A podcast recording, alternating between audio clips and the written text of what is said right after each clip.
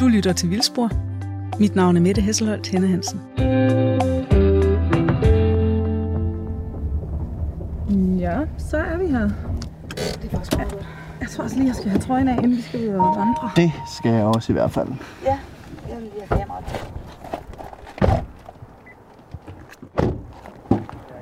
Ja, så varmt. Er det godt nok lækkert vejr herude? I er på øh, reportage med Vildspor på Radio 4, og vi er ikke taget så langt fra studiet i dag. Vi er taget ud til EO Engsø, hvor vi skal mødes med Kim Skelmose fra øh, Dansk Ornitologisk Forening.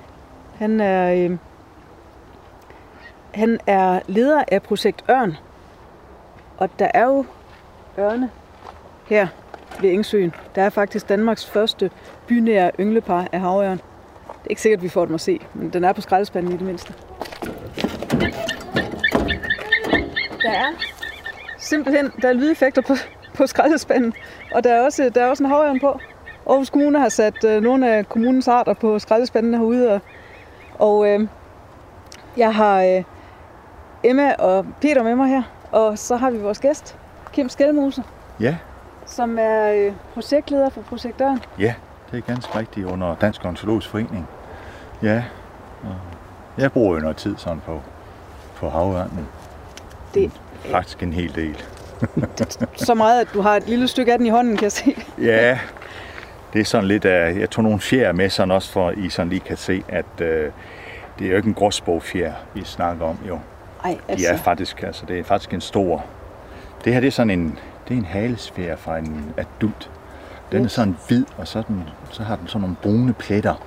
wow. Og, og det er jo noget af det, som folk godt kan lide ude i felten.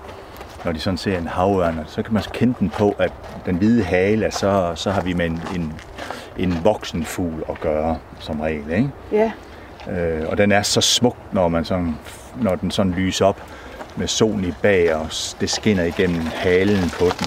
Og så kan man se, at den er ikke sådan helt den er sådan lidt base i det. ja det er sjovt, for ja. Ja. den ser kridhvid ud, når man ser den Ja, flyve. det er rigtigt. Så ser den sådan meget hvid ud jo. Altså, jeg skal lige sige til lytterne, at Kim står med to svingfjer fra vingerne her, som Ja, er længere end, Ja, som end din er- underarm. end min underarm. Ja. Ja. Og øh, den ene af dem, den er faktisk her fra, fra Filsø i år, hvor jeg var nede og ringmærke øh, den ene unge, der var dernede. Og den anden, den er nede fra vores, vores øh, webkamera Ørn nede på Hyllekrog. ja, Og det er også fra i Ørne år TV. af. Ja, så jeg prøver sådan at samle fjer ind for alle redderne, altså hvor jeg sådan kommer hen. Og nogle gange så var jeg også heldig at få nogle fjer fra nogle af alle de her søde reddekoordinatorer, sådan, fordi de ved, at jeg samler på fjer. Men jeg vil helst selv finde dem.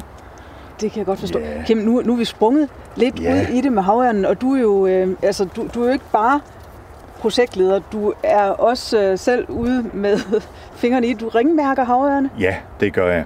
Når man skal ringmærke sådan en fugl, som bliver 2 meter 40 i vingefang som voksen, kan man gøre det uden det går ondt? Nej, ikke hvis det var en voksen, men det er jo ungerne, jeg kravler op til, og de er jo heldigvis som regel lidt mindre mm. øh, og mere ufarlige. Så øh, det er ikke selve fuglen deroppe, der sådan er problemet. Det er sådan mere det at, at komme op i de højder der. Ja. Fordi altså, at, øh, de kan altså ligge rigtig, rigtig meget altså højt op, og, og så øh, er det bare et, et stort, imponerende bygningsværk, de her havørne. De kan bygge igennem mange år, ikke? Og, og der får vi jo faktisk mulighed for, det glæder jeg mig helt vildt Ja. til, i anden del af udsendelsen her. Der har du lovet, at du vil prøve at vise os øh, det sted, Ja, hvor Danmarks ja. første bynære ynglepar, kan vi ikke godt kalde jo, det, det kan vi sådan set godt. af havørn. Ikke? Det, ja, og det er ikke, altså, ja, vi må gerne komme, men, men den er simpelthen så ufremkommelig, og man kan nærmest ikke se den, fordi der er så mange blade stadigvæk på, mm. på, på redetræet. Det er så en fordel, hvis vi skulle virkelig ind og se en havørnrede, så, så var det, når der var løvfald.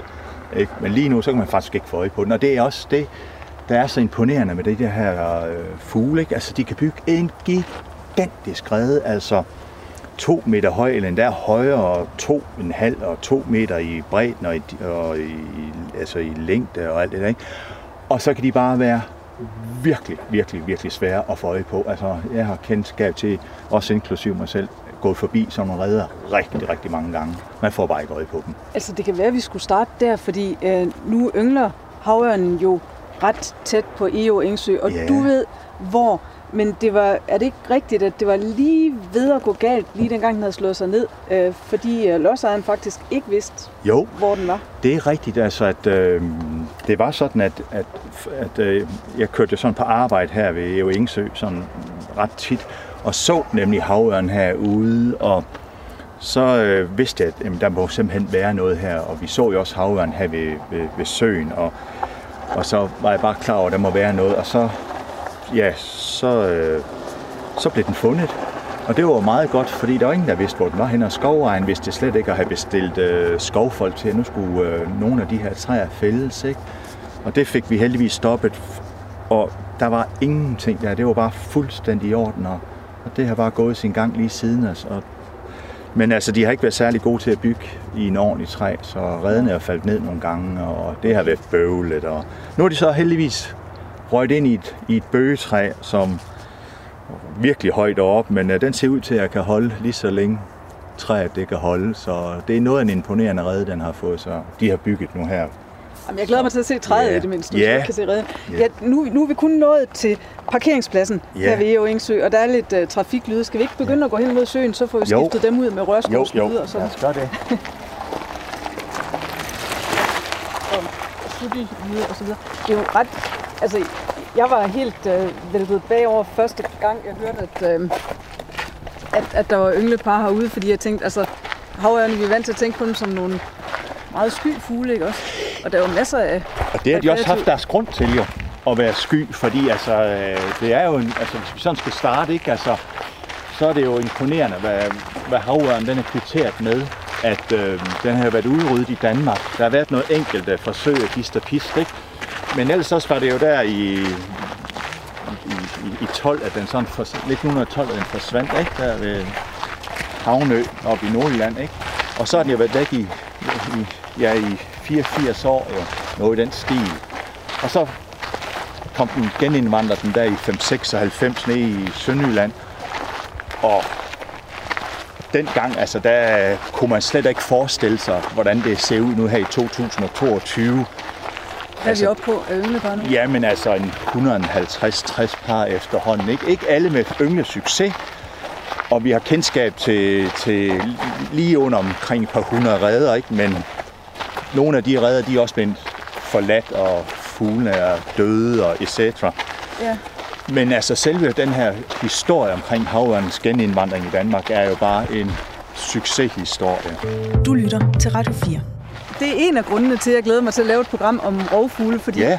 vi, altså, Vildspor, der, der er jo mange triste historier, det kan vi lige så godt sige, med øhm, ting, der er i tilbagegang, strandenge og sommerfugle, der Ja. forsvinder fra skovlysningerne Ja. og sådan noget. Men, men rovfuglene, der kan vi ligesom godt finde ud af de knapper, der skal skrues på, for det virker. Ja, altså på nogle af vores, vores rovfugle, altså der er også altid noget malurt i, i, i bæret, ikke? Altså det går ikke specielt godt for vores øh, kongeørn jo. Nej, Ej. det, det, og det er jo egentlig sjovt, fordi hvis man siger knapper og skrue på, så, så er det jo ikke fordi dens, øh, altså den, størrelsesmæssigt, så ligner den havørnen, og de har vel også noget overlap, selvom havørnen tager fisk, altså i, i bytte.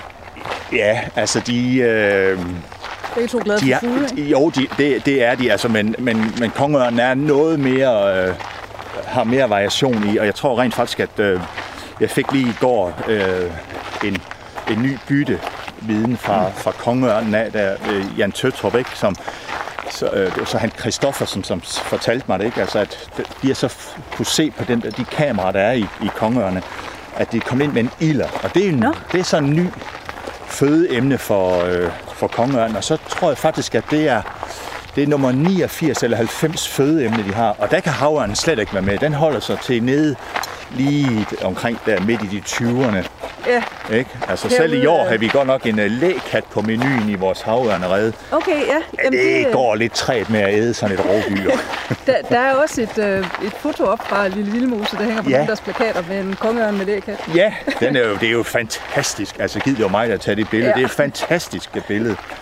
Men det fortæller bare om, altså, at, øh, at kongeørnen er bare mere, har mere variation i sit føde. Ja, En, men det øh, burde vel ikke gøre den mindre. Øhm, altså, jeg mener, det burde vel næsten gøre det lettere for den at finde arter, den kunne leve af i Ja, landskabet. det skulle vi sådan formode, ikke? Ja. Så det er også et, det er også bare et mysterie for os, hvorfor at, at det går så, så trægt med dem. Ja. Den, den kode har vi altså ikke sådan helt løst endnu. Nej. Og jeg er da så utrolig glad, det er der også mange andre, der er, at, øh, at øh, der ikke er nogen af de der voksne fugle, der er blevet taget af fugleinfluenza i år. Fordi Ja, ja, det kunne nemt. Ja, altså så står vi lidt med en, med en katastrofe i forhold til, til kongeørnene i Danmark. Men der, altså nu, øh, kongeørnens situation lige nu, der har været to ynglepar i Lille Vildmose, ikke også? Ja. Og der er hunden forsvundet i det ene, er det rigtigt? Ja, I Høstemark. ja. Og så er der et par i Store Vildmose. Jamen, den er, s- der, der, er det ikke et halvt par, der er der, ikke? Er det kun et halvt også? Ja, og der, der, den er så også forsvundet nu, og det er måske sådan set meget godt. Fordi så er der plads til, at der kan komme to nye ind i, i det område der forhåbentlig. Er det sværere at få et halvt par genetableret inden på et nyt par? Til Synligland. jeg ved det faktisk ikke, fordi der er så mange ubesvarede spørgsmål, ikke? Fordi Ja. altså, vi undrer os virkelig over, at, øh, at, de ikke, at der ikke er mere fremgang. Ja, altså der bliver jo produceret unger. Hvad bliver der af dem, ved man det? Mm, ikke sådan rigtigt. Kun dem, vi sådan kan følge sådan lidt på GPS'en, som de bliver udstyret med, og så hvis de sådan bliver fundet jo, eller man aflæser dem med, med ringmærkning, ikke? Ja, Men ellers så ved vi faktisk ikke sådan helt, hvor, hvor, øh, hvor de sådan bliver af.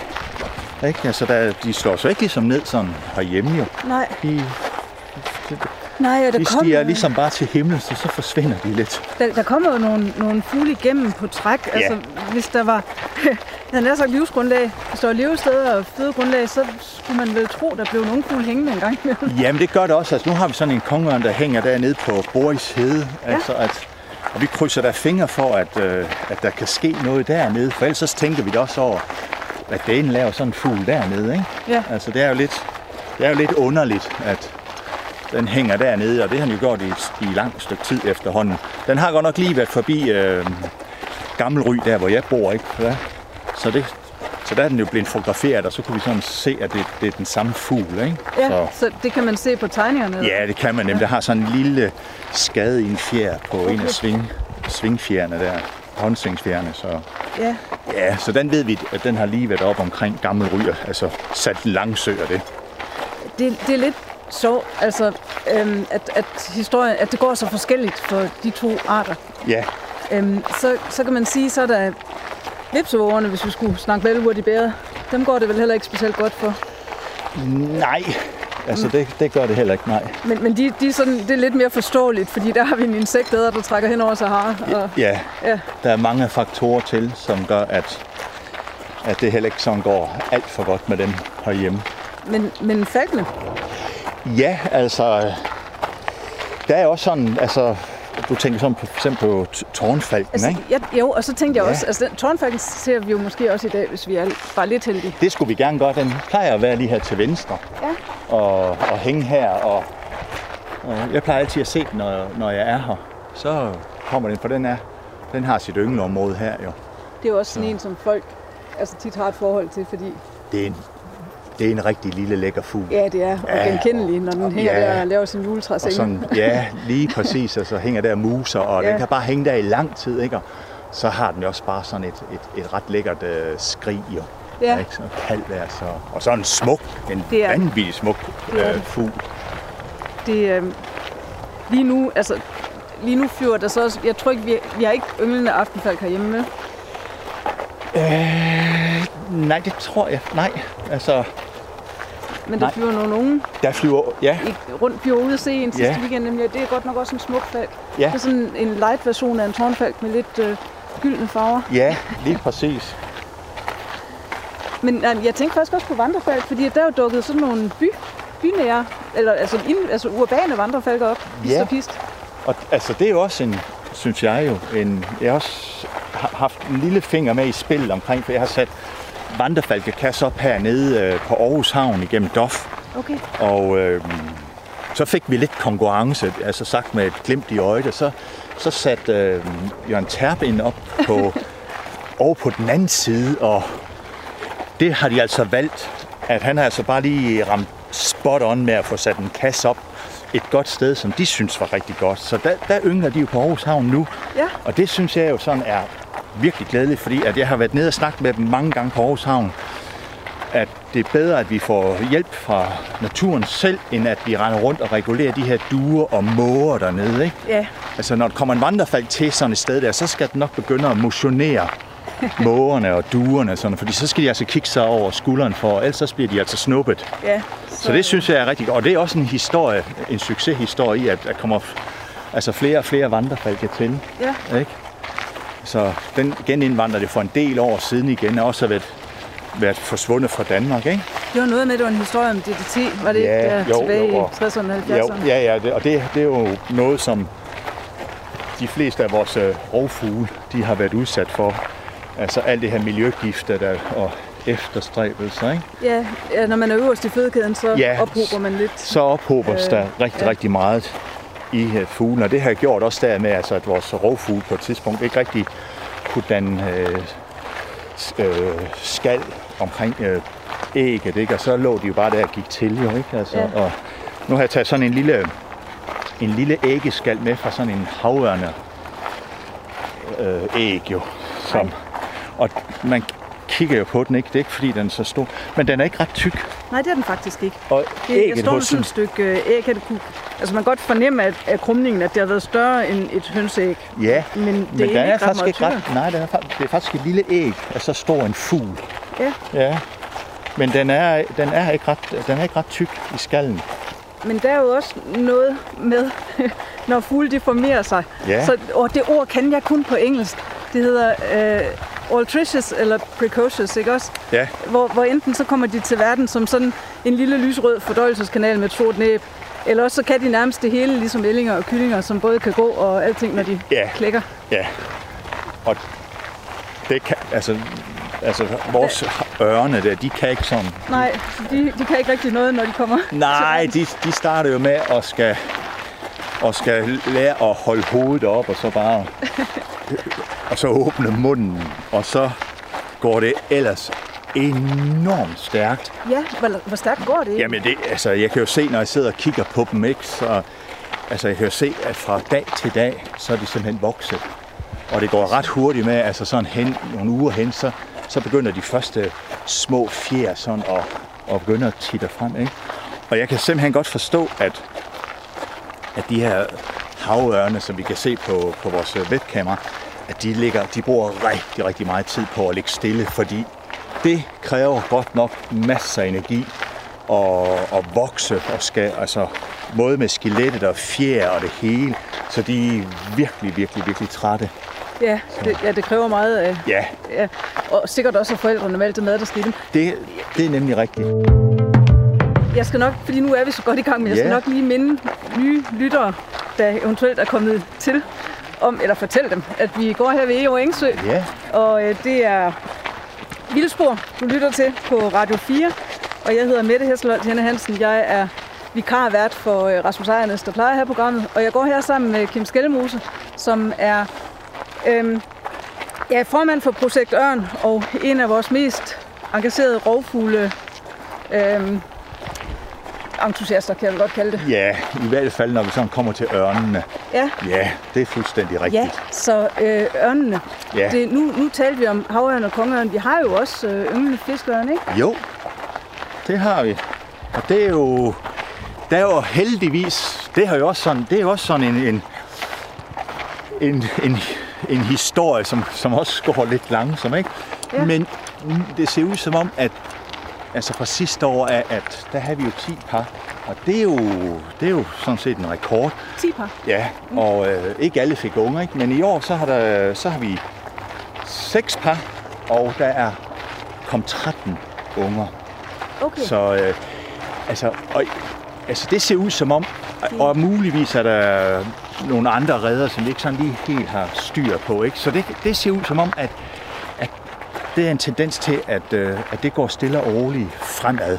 Det, det er jo sjovt, at sådan nogle kæmpe store fugle, de øh, alligevel kan have, altså være så kryptiske på redestedet, at, at vi ikke rigtig ved, de er der. Ja, det er rigtigt, og jeg kan da love for, at jeg har da virkelig været ude og bruge mange timer på at finde en uh, fiskørnerede, som jeg har tænkt, at den er i området, men jeg har For der er bare fiskørn der, og jeg kan se, hvordan de hælder føde ind. Men jeg har aldrig fundet redden. Mm. Ikke? Altså, det, så, men det, der er i hvert fald noget glædeligt og positivt at spore der, at, at, at det ser ud som om, at der er noget fremgang. Ja, Men stille og roligt, fordi der kan også tilstøde noget ja, øh, udefra kommende, blandt andet fugleinfluenza, som kan slå øh, dem hjem i ludo, ikke? der har den vel trods alt en fordel fiskeren ved, at den mest lever af, af fisk, så den møder ikke så mange Nej. byttedyr, der kan smitte den. Nej, forhåbentlig ikke jo. Altså, at, mm. så, øh, så, så det er også derfor, vi nok ikke har fundet nogen med, med, med fugleinfluenza. Det er jo, Ja, som vi har gjort med, med vores, øh, vores havørn jo. ja. Ja. Og havørnen tager også gerne ådsløg, ikke også? Ja, det er nemlig det, den gør. Mm. Og så kan den jo godt lide sådan, at, at det her, når der sådan har været vinter, ikke? Altså, og så, øh, så øh, når der sådan været sådan et stykke åbent vand, og det er jo lige her, sådan, at der er problemer, ikke? Ja, At, øh, ja, at så samler enderne sig. Ja. Og så kan den jo finde på at komme til at tage sådan en der, der, Der der, der virker, ja, der skrænter lidt. Skal vi ikke gå ud og kigge Jo, lidt jo. her? Så kan man se på nogle af de der franskbrødsender, der er. Ja. og der bishønsen er også ved at samle sig i flokke. Det er også havørne med. Det, og det er en fantastisk spise for, for en havørn. Der er så virkelig noget, øh, noget gods i, i den til, blandt andet til ungerne, ikke? Ja, Det vokser de rigtig, rigtig stærkt på.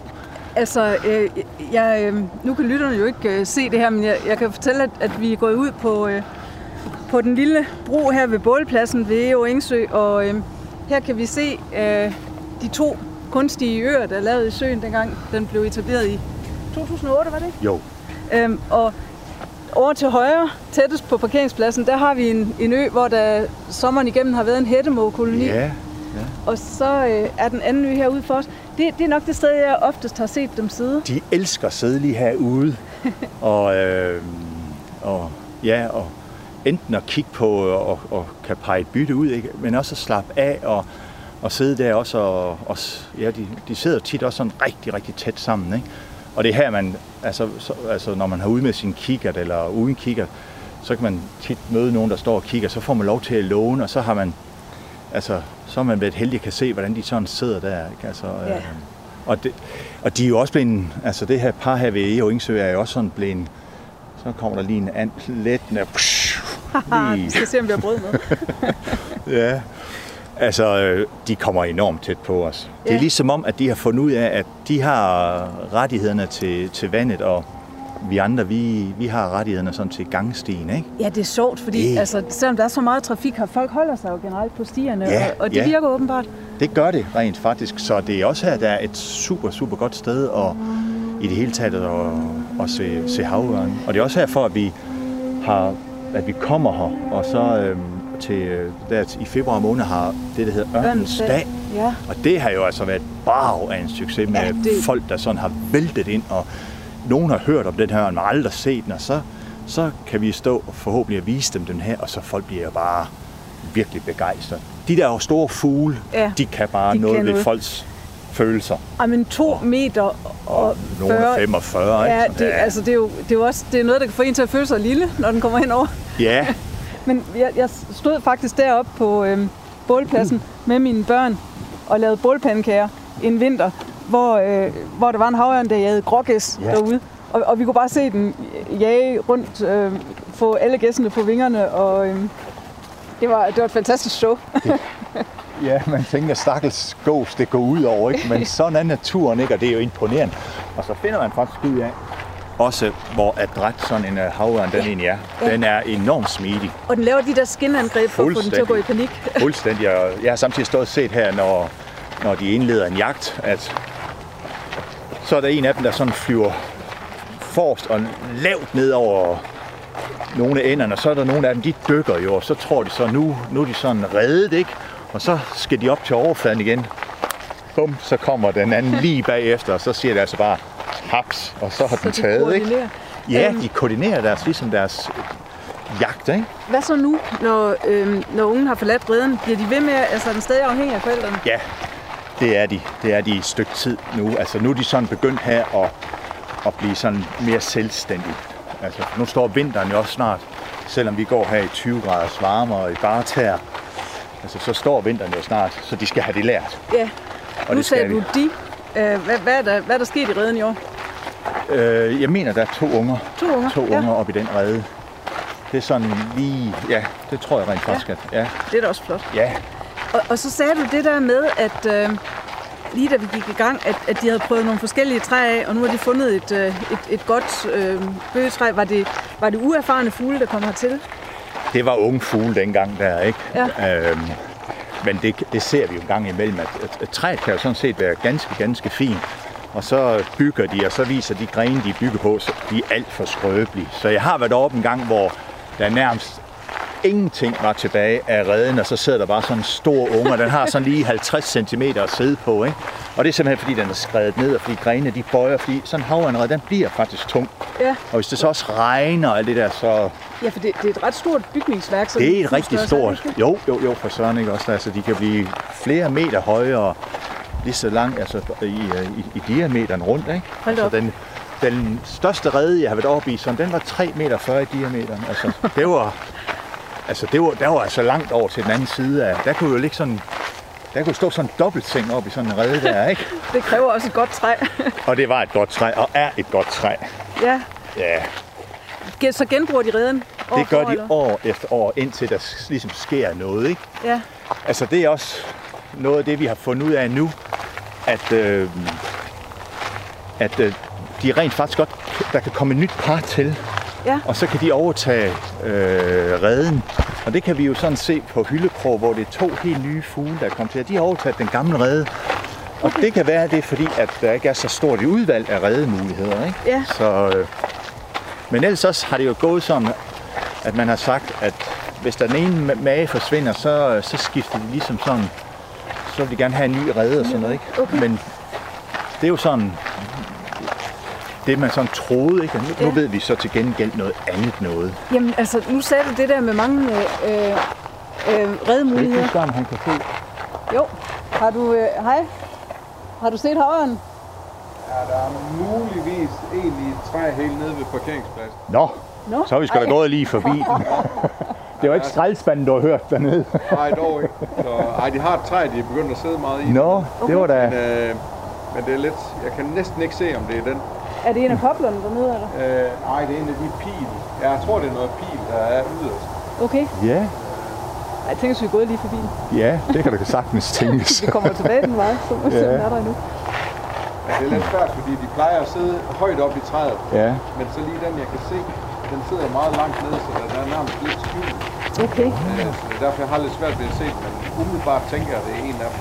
ja, ej, hvor godt.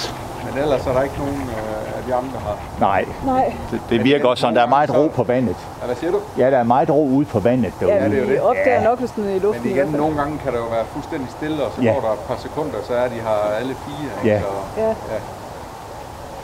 Nå, jamen, tak for tippet. Ja, tak vi i hvert fald op, når vi kommer derud. Ja. Ja, det er sjovt det der, fordi øhm, nu, jeg var i Lille Vildmose i går, Ja. og der sad også en, en havørn på øen ude ved Hættemå på Jo, der, ja. Og, og lige så tæt rundt om den, der sad Ja. der jo øh, grågæs og gråinder, Ja. og øh, så snart den har fået mad, så ved de det åbenbart, så er den ikke farlig længere. Ja, eller også behøver den ikke have spist, men den har en eller anden måde at, at vise på, at de har afkodet den, at lige nu så er den ikke interesseret. Og så kan de sådan sidde, og det kan man også se, altså, med at gæst kan gå, altså andre, altså mega tæt på en, en vandrefalk, der sidder på en pæl nede i Vadehavet, ikke? Ja, Altså, de går der og græsser lige nærmest under den, ikke? der er lidt bedre. Ja. Så, ja, altså, så de andre fugle her, deres bytte der, de, kan- de kan ligesom sådan afkode den, at øh, nu er der ro og fred, ikke? Altså, Ja. men, jeg kan, men jeg kan også godt se, at, at øh, når den mener det, så mener den. Og så er, så er, hvad, altså, så er fuglene altså godt nok, øh, så er de virkelig på vagt. Så går alting i luften. Undta- undtagen svaner, ikke? Jo, altså de, de er sådan lidt mere... Men jeg tror nu også, at de skal passe lidt på, jo. Det tror du? Ja. Jeg, jeg har set den på, på øh, en død svane i Vadehavet. Ja. Jeg gik lidt ud fra, det det også. Ja, det kan det godt, men altså, jeg, jeg tænker, at rent faktisk, så, øh, Er det brushaner, vi har det? Ja. ja. Så, øh, så kan den, hvis den er en vilde. Hvis den er sulten nok. Men den tager selvfølgelig ved det, der sådan er lidt, Lettest. lidt, lidt lettere. Ikke?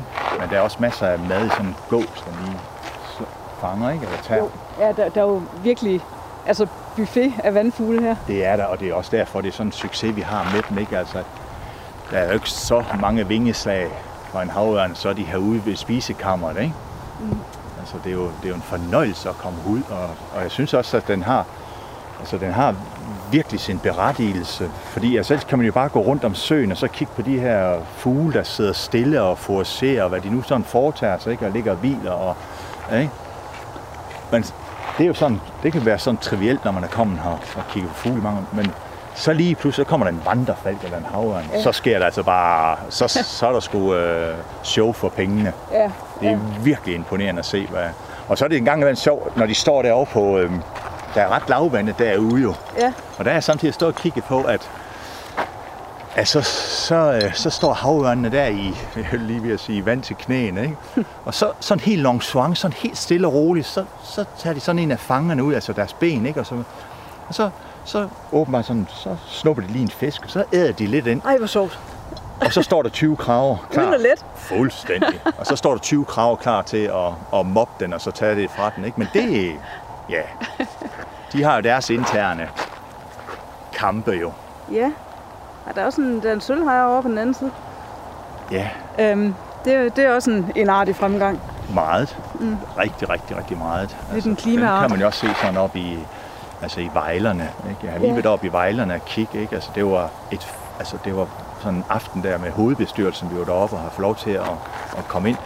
Og så se sådan en, en sådan en flok og træner og sådan noget. Altså, det er jo, Ja. det er virkelig, altså det, det, er altså, det, det, det giver lidt gåsehud sådan, fordi at den der begejstring, ikke? Altså, det Jo. er simpelthen bare så smukt at få de der, altså, at naturen kan, kan kreere så mange følelser i os, ikke? At det synes jeg er ret lækkert.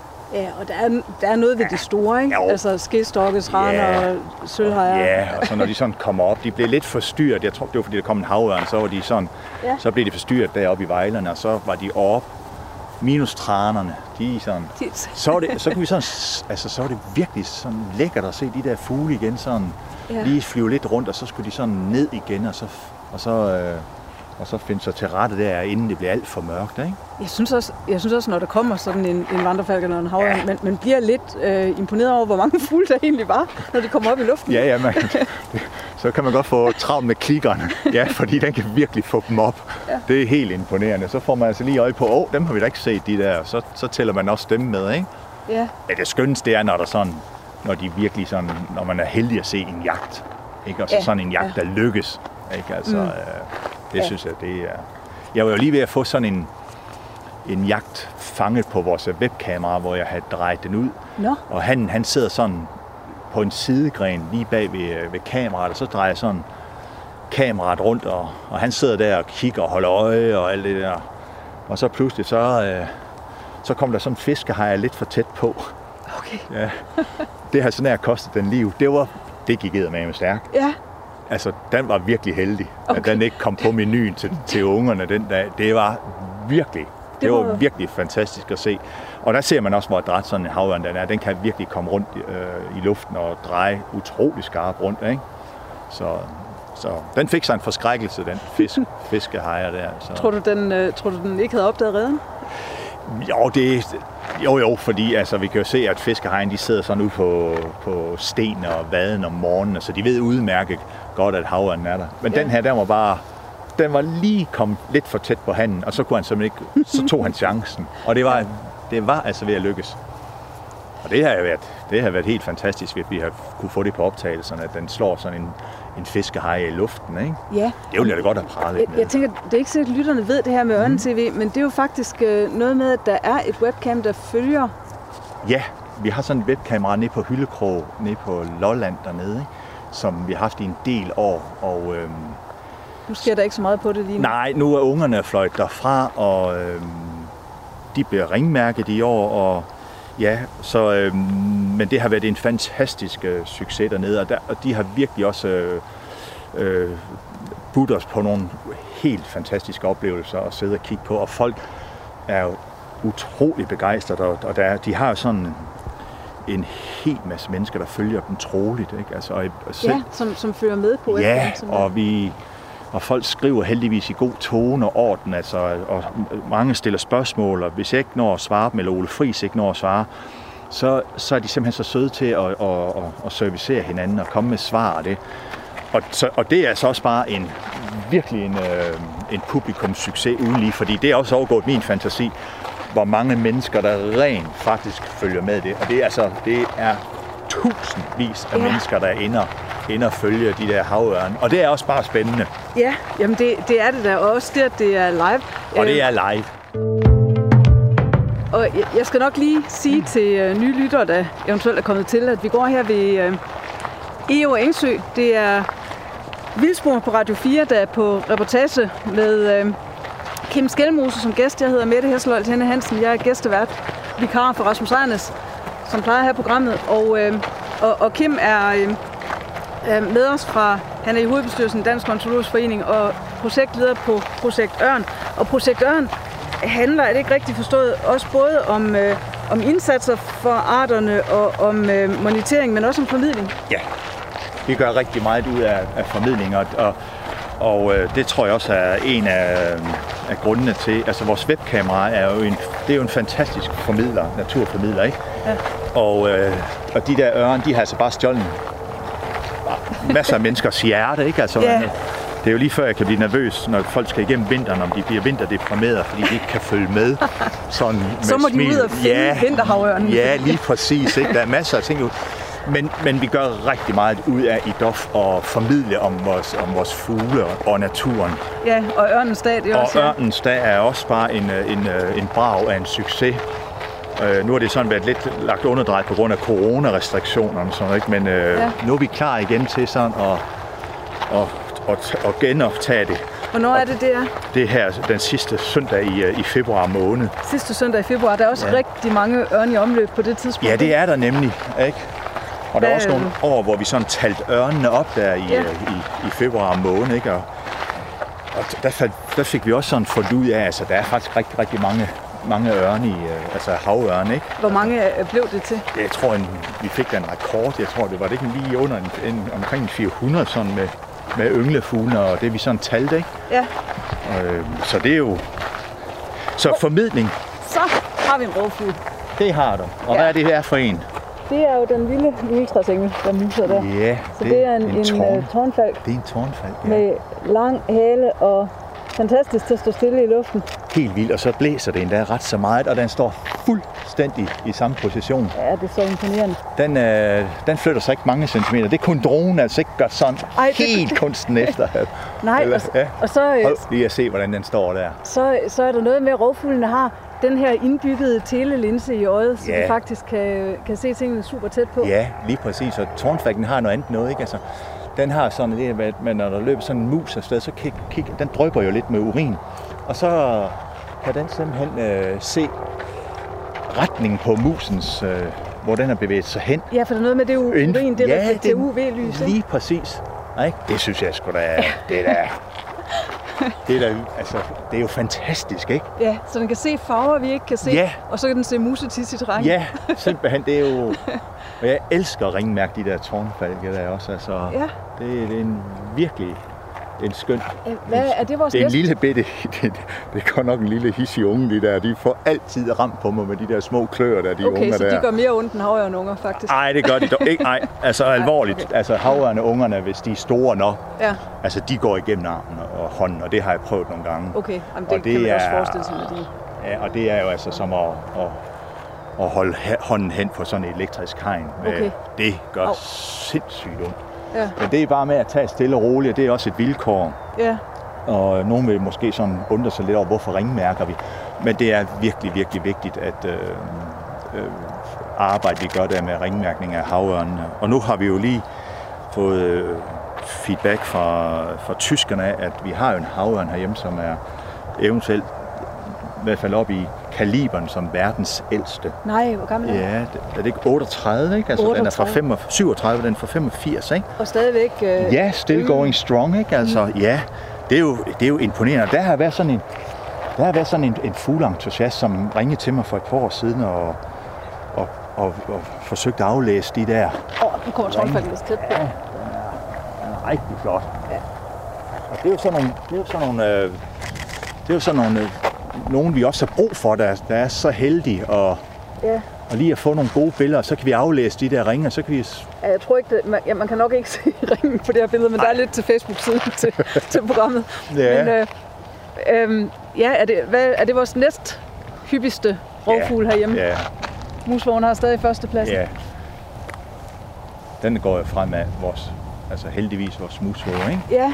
Ja. Altså, jeg tænker også sådan et øh, naturgenopretningsprojekt med sådan en sø her, det må være guld for en tårnfælk. Ja, jamen det er det også. Våde enge med Ja, ja, for søren, ikke også? Der er det jo vanvittigt Eldorado her for den, ikke? Og, og den her, den er her altid. Den kan man gå ned og se. Det er Ja. Nu tror jeg, den, Ja. den kommer længere og længere og længere ned nu. Ja. Den muser lavere og lavere og lavere. så så nu sker det lige om et øjeblik. Sådan, bum. Bum, skal se, Så. fik noget? Var den heldig? Nej, jeg tror ikke, nej.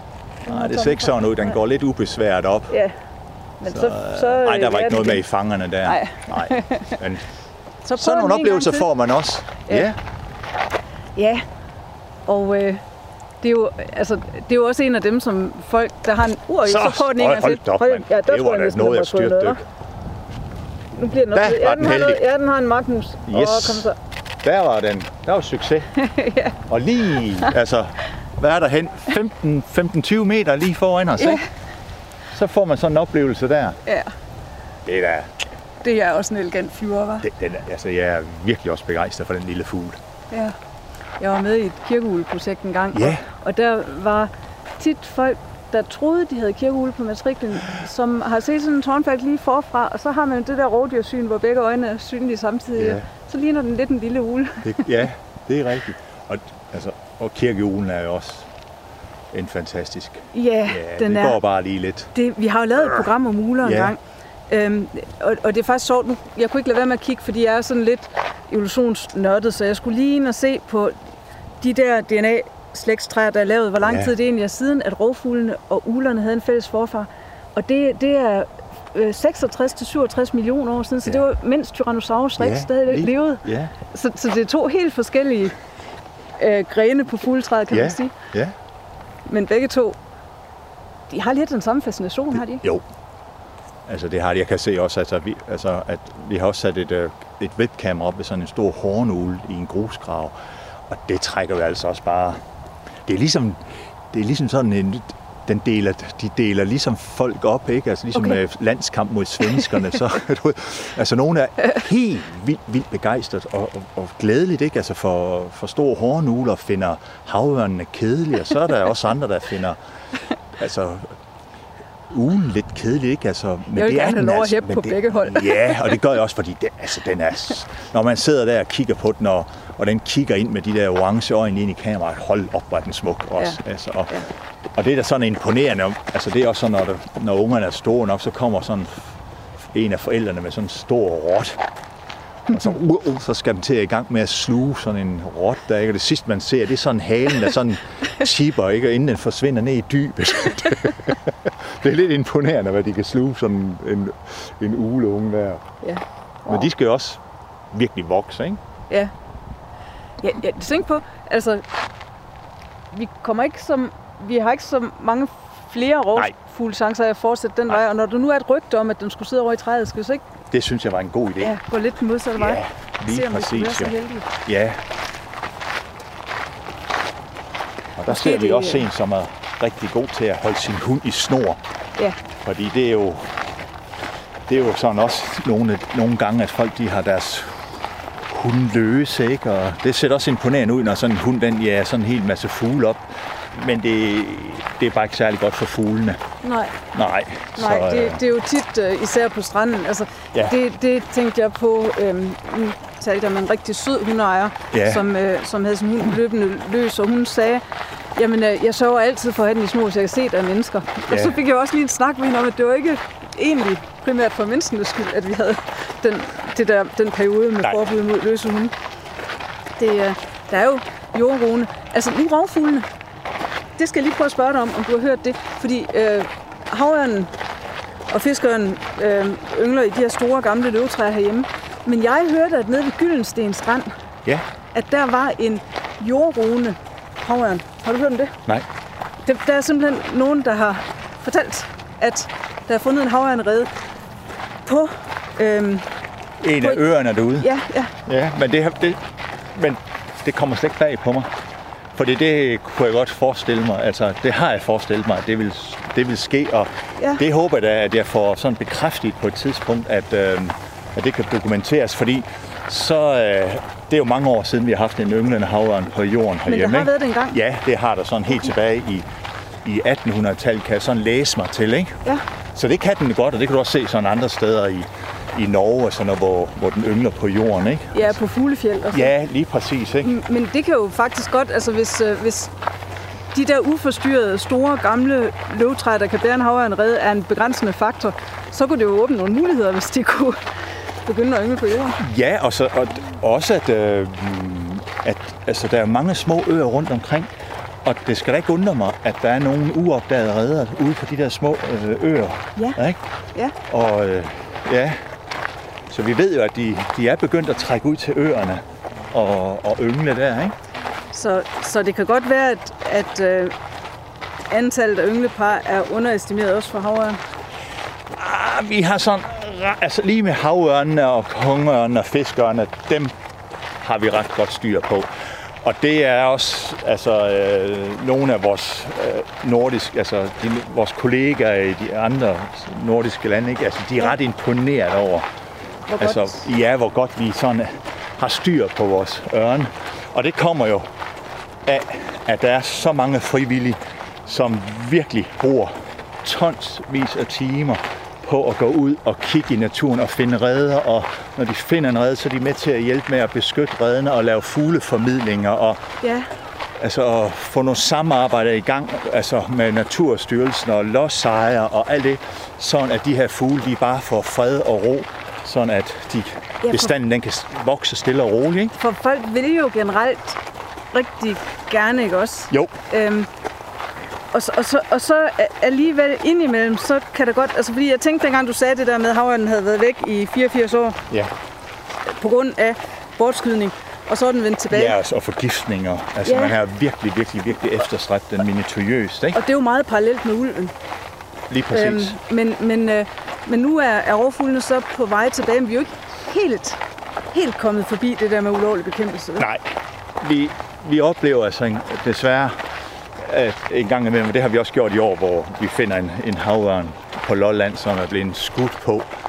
Ikke? Og Ja. da den så bliver røntgen fotograferet, så kan man også se, at der, er- der er havl i den. Ikke? Så den har været for tæt på, øh, på et jagtgevær. Så Og det er bare, altså, og det, det er simpelthen, øh, det er fandme så trist og noget forbandet svineri.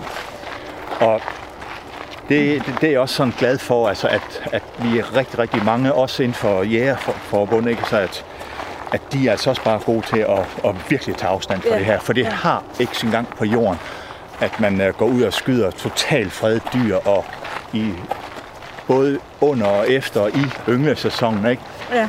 Altså, at nogen kan Hvad- finde på det, det er, er simpelthen forrygt. Tænker du, det bare er gammelt natursyn, der ikke helt er gået væk Det er endnu, et eller? utroligt, utroligt forældet natursyn. Øh, Altså er der også nogen, der har økonomisk interesse? Jeg, jeg mener, altså nu for eksempel ulven, den er jo decideret træls for nogen på grund af økonomi. Dem, der, der gerne vil producere får, der hvor der er ulve for eksempel. ja, Men, men øh, altså ørnene tager jo ikke... Ja, det, der, vi har ikke nok kongeørn til, at de kan være et, en økonomisk belastning mod lam i hvert fald. Men måske fjerkræ. jamen altså, Altså jeg har, jeg har en Ja. fætter, som har duer, ja, og han havde engang en duehø ja. i nabolaget. Det var han Det- ikke glad for. Nej, nej, for den kan også lave noget ballade der, ikke? Men den har, jo også, den har det også hårdt, vores kære duehøge, ikke? Ja, Og det er også, det er altså også bare en- altså, træls, ikke? Altså, men det er bare mennesker, der... Men vi... Altså, ja... Det er, jo sådan, det er jo virkelig sådan et hot emne at komme ind på, fordi det kan virkelig dele vandene, ikke? ja, Fordi vi lever i et velfærdssamfund, vi har råd til det, ikke? At mm-hmm. nogen kan få erstatninger, og vi kan forstå dem, ikke? Øh, og så, er, så skal der også bare en holdningsændring til. Altså mindsetet ved nogle af de her mennesker er også nødt til at blive ændret, fordi vi kan bare ikke tillade os at udrydde. Det er også et dårligt argument, synes jeg, at Danmark er for lille til, til ulve. Men det holder jo ikke, fordi den er her jo. Ja. Og, og der, er de synes jo også, den er træls de andre steder, hvor den er. Ja, og det er jo, det er jo ret træls, ikke? Og så bruger man sådan en skræmmehistorie omkring, at den kan altså, dræbe folk og sådan noget. Ikke? Men altså, i bund og grund, så er det jo farligt at bevæge sig ud i trafikken. Det kan man sige. Ikke? Altså, Naturen det er med liv som indsats, når man sætter sig på en cykel og skal igennem Københavns gader, for eksempel. ikke? Ja, ja det, det begrænser, hvor meget natur det er måske, men, Jo, jo. men omverdenen er ikke ufarlig, Nej. uanset hvad vi gør. Ja. Men, men vi har jo sådan været vant til at være alene i toppen af fødekæden. Jeg tænkte lidt, at den der fascination, der er af rovfuglene, den måske bunder i lidt af det samme, som det, der nogle gange giver had til dem. Altså det der med at møde nogle andre, der også er allerøverst i, i fødekæden, ikke? Som Jo. vi ligesom skal dele pladsen med. Nå, ja. Ja. Men, øh, men havørnen er der... Ja, nu har jeg ikke fundet en i dag. Det er Ja. lidt spændende om... Jamen, den sidder derhenne. Ja. ja. Men jeg blev engang sådan spurgt af en af dine kollegaer, sådan en journalist, det der, med, altså, hvordan jeg ville have det med, at hvis, hvis jeg nu, altså en uld tog sådan en havørn, ikke? Så sagde jeg, det ville da virkelig, altså det, hvis jeg så det, det ville da begejstre mig uden lige, ikke? Ja, Altså, Altså, jeg havde en flok lærerstuderende med i, i Villemosen i går, og jeg spurgte dem på forhånd, hvad de allermest håbede på at se. Og der var en, der sagde havørn. ja. Så var der også en del, der sagde elge, og en Ja. del, der sagde uld. Ja. Og så var der en enkelt, der skrev, en uld, der er ved at æde en æg. ja, det er jo da også Det var fantastisk. optimistisk. Ja, det er rigtigt. Så, øh, men der er også sådan, er der, der er uld deroppe i Lille Vildmosen, Ja, det er der ikke? i, øh, i Tofteskov. Ja, lige præcis. så nu ikke? er der både begge de store ørne Ja, og ulv. Det er Og ved at ulv. være øh, alle de store. Ja, lige præcis. Og der er også en, der har taget et billede deroppe fra, ikke? Ja. hvor både altså ulv og kongeørn og havørn er på samme billede. Er det rigtigt? Det er jo helt Wow. wow. Ja. Ja, så han skrev også til mig, om, om det var rigtigt nok, at den ene var en kongeørn, og den anden var en havørn, fordi ulven er tydelig, så, og det var jeg sådan ret sikker på, og så, Mm. så, så skrev jeg alligevel sådan til Jan Tøtrup, hvad, vil du være med til at, at godkende, at det er rent faktisk de her tre arter, vi har på billedet, og her var jeg jo jublende. Yes, Ja. det er det altså bare. Altså, det, Altså. Dengang, øh, dengang jeg var lille, var det billede fuldstændig umuligt på Ja. alle tre arters Altså, ved, øh, alle så øh, det er jo også, det er jo, det kan jeg godt forstå, hvis han er rigtig glad for, for det øjeblik, han fanger de der tre arter. Ja, ja hold da op. Ja. Jeg tænker, at den, når han siger, at den sidder der ikke, så sidder den der nok stadigvæk, for vi har ikke set noget sådan i luften, jo.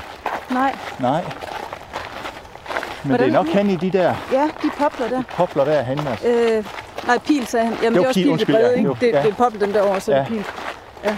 Vi, vi må lige prøve at scanne dem med kigger den en gang. Ja. Hvis han kunne se den, skal vi prøve herfra? Fordi hvis han kunne se den fra tårnet, så... Nej, jeg tror, han er kommet gående hen. Nå, Ja, han kan ikke se den hen fra tårnet Nej. af, fordi det, det buer. Så hmm. det ville også være ret fedt, hvis den ja. Satte sig på kranen der, ikke? jo. Bare, bare hvis den kommer ud at flyve. Altså, Ja. selvfølgelig kan lytterne ikke se det, men jeg tror næsten, de vil kunne høre suset fra fuglene, der går op. jo er imponerende. Det er også derfor, den sådan bliver kaldt, det er ikke så vildt med det, ikke? Men, øh, men sådan er det. Altså den flyvende dør, ikke? Altså, Ja, ja. Jamen, den er lige så stor som en ja, som, gennemsnitsdør. ja, lige præcis, ikke? Altså. Og også næsten lige Men den er altså ikke så dum som en dør. Nej, nej Det er den er den mere altså elegant. ikke. Den er mere Der er elegant. noget med silhuetten, ikke? Ja. Der er sådan lidt rektangulær. Det er rigtigt. Hvordan, øh, hvordan ser det egentlig ud? Nu sagde du, at duehøen er stadigvæk i tilbagegang. Hvad med sporehøen? Det er jo også sådan en, folk kender fra foderbrættet.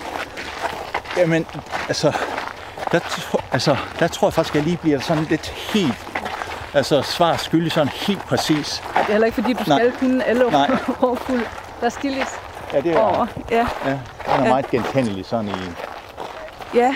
Det er jo også, altså... Nu, nu er det måske botanisk, og det her måske ikke det mest spændende i hele verden. Men der er jo rigtig mange tisselfrø derinde. Ja. Så, og stilitser er bare smukke. det er, det er en, virkelig en smuk lille fugl. Men jeg, jeg, jeg, altså, hvor meget den er i tilbagegang, som jeg mm. tror, den rent faktisk er, ikke? Så, Ja. Øh, ja.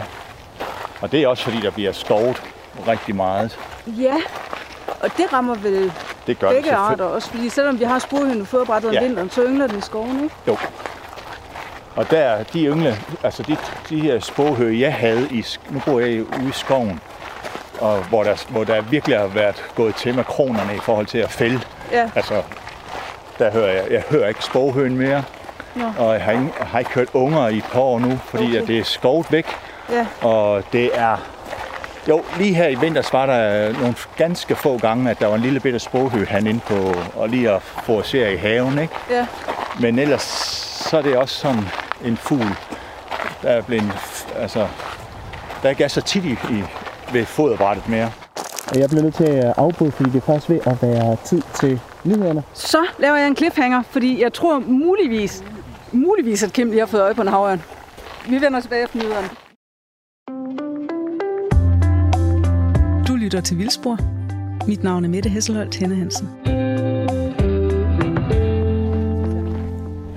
Ja, jamen øh, Kim, du, øh, du kiggede op i, øh, i det træ. Vi fik et tip af en fuglekigger ja. henne i Der tårnet. sidder altså der sidder er noget stort noget over de træer derovre. Så Er det, det den klump øh, pil, der er til højre? ja, I venstre del, eller i, midt, faktisk lige midt i. Lige midt i? Lige midt ind i.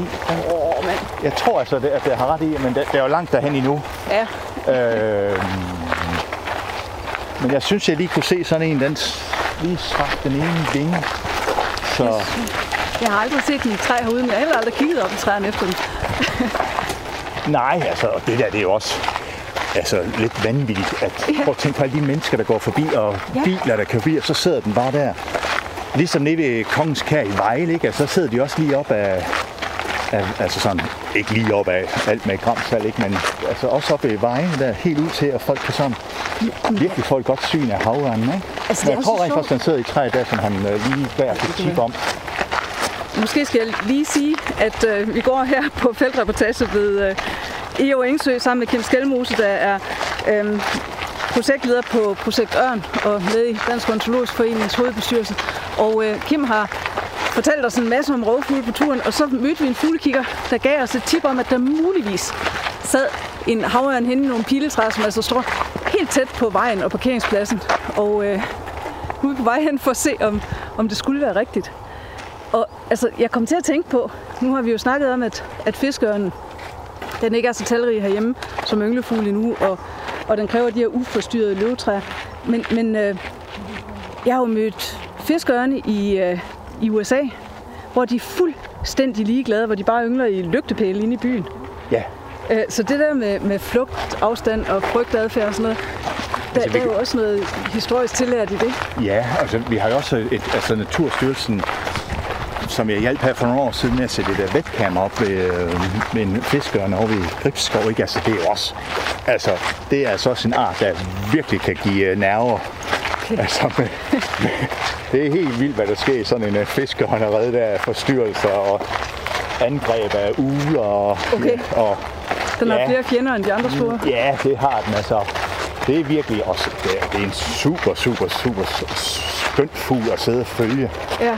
Altså, lidt noget anderledes end, end vores øh, kongeørn og, og havørn, ikke? Altså, Ja, altså den tænkte jeg også, øh, at øh, lytterne har jo en chance for at tage ud og opleve fiskøren nu, Ja. fordi selvom vi ikke har så mange ynglende, så er der ret mange på så træk. kommer der rigtig mange træk med igennem Danmark nu.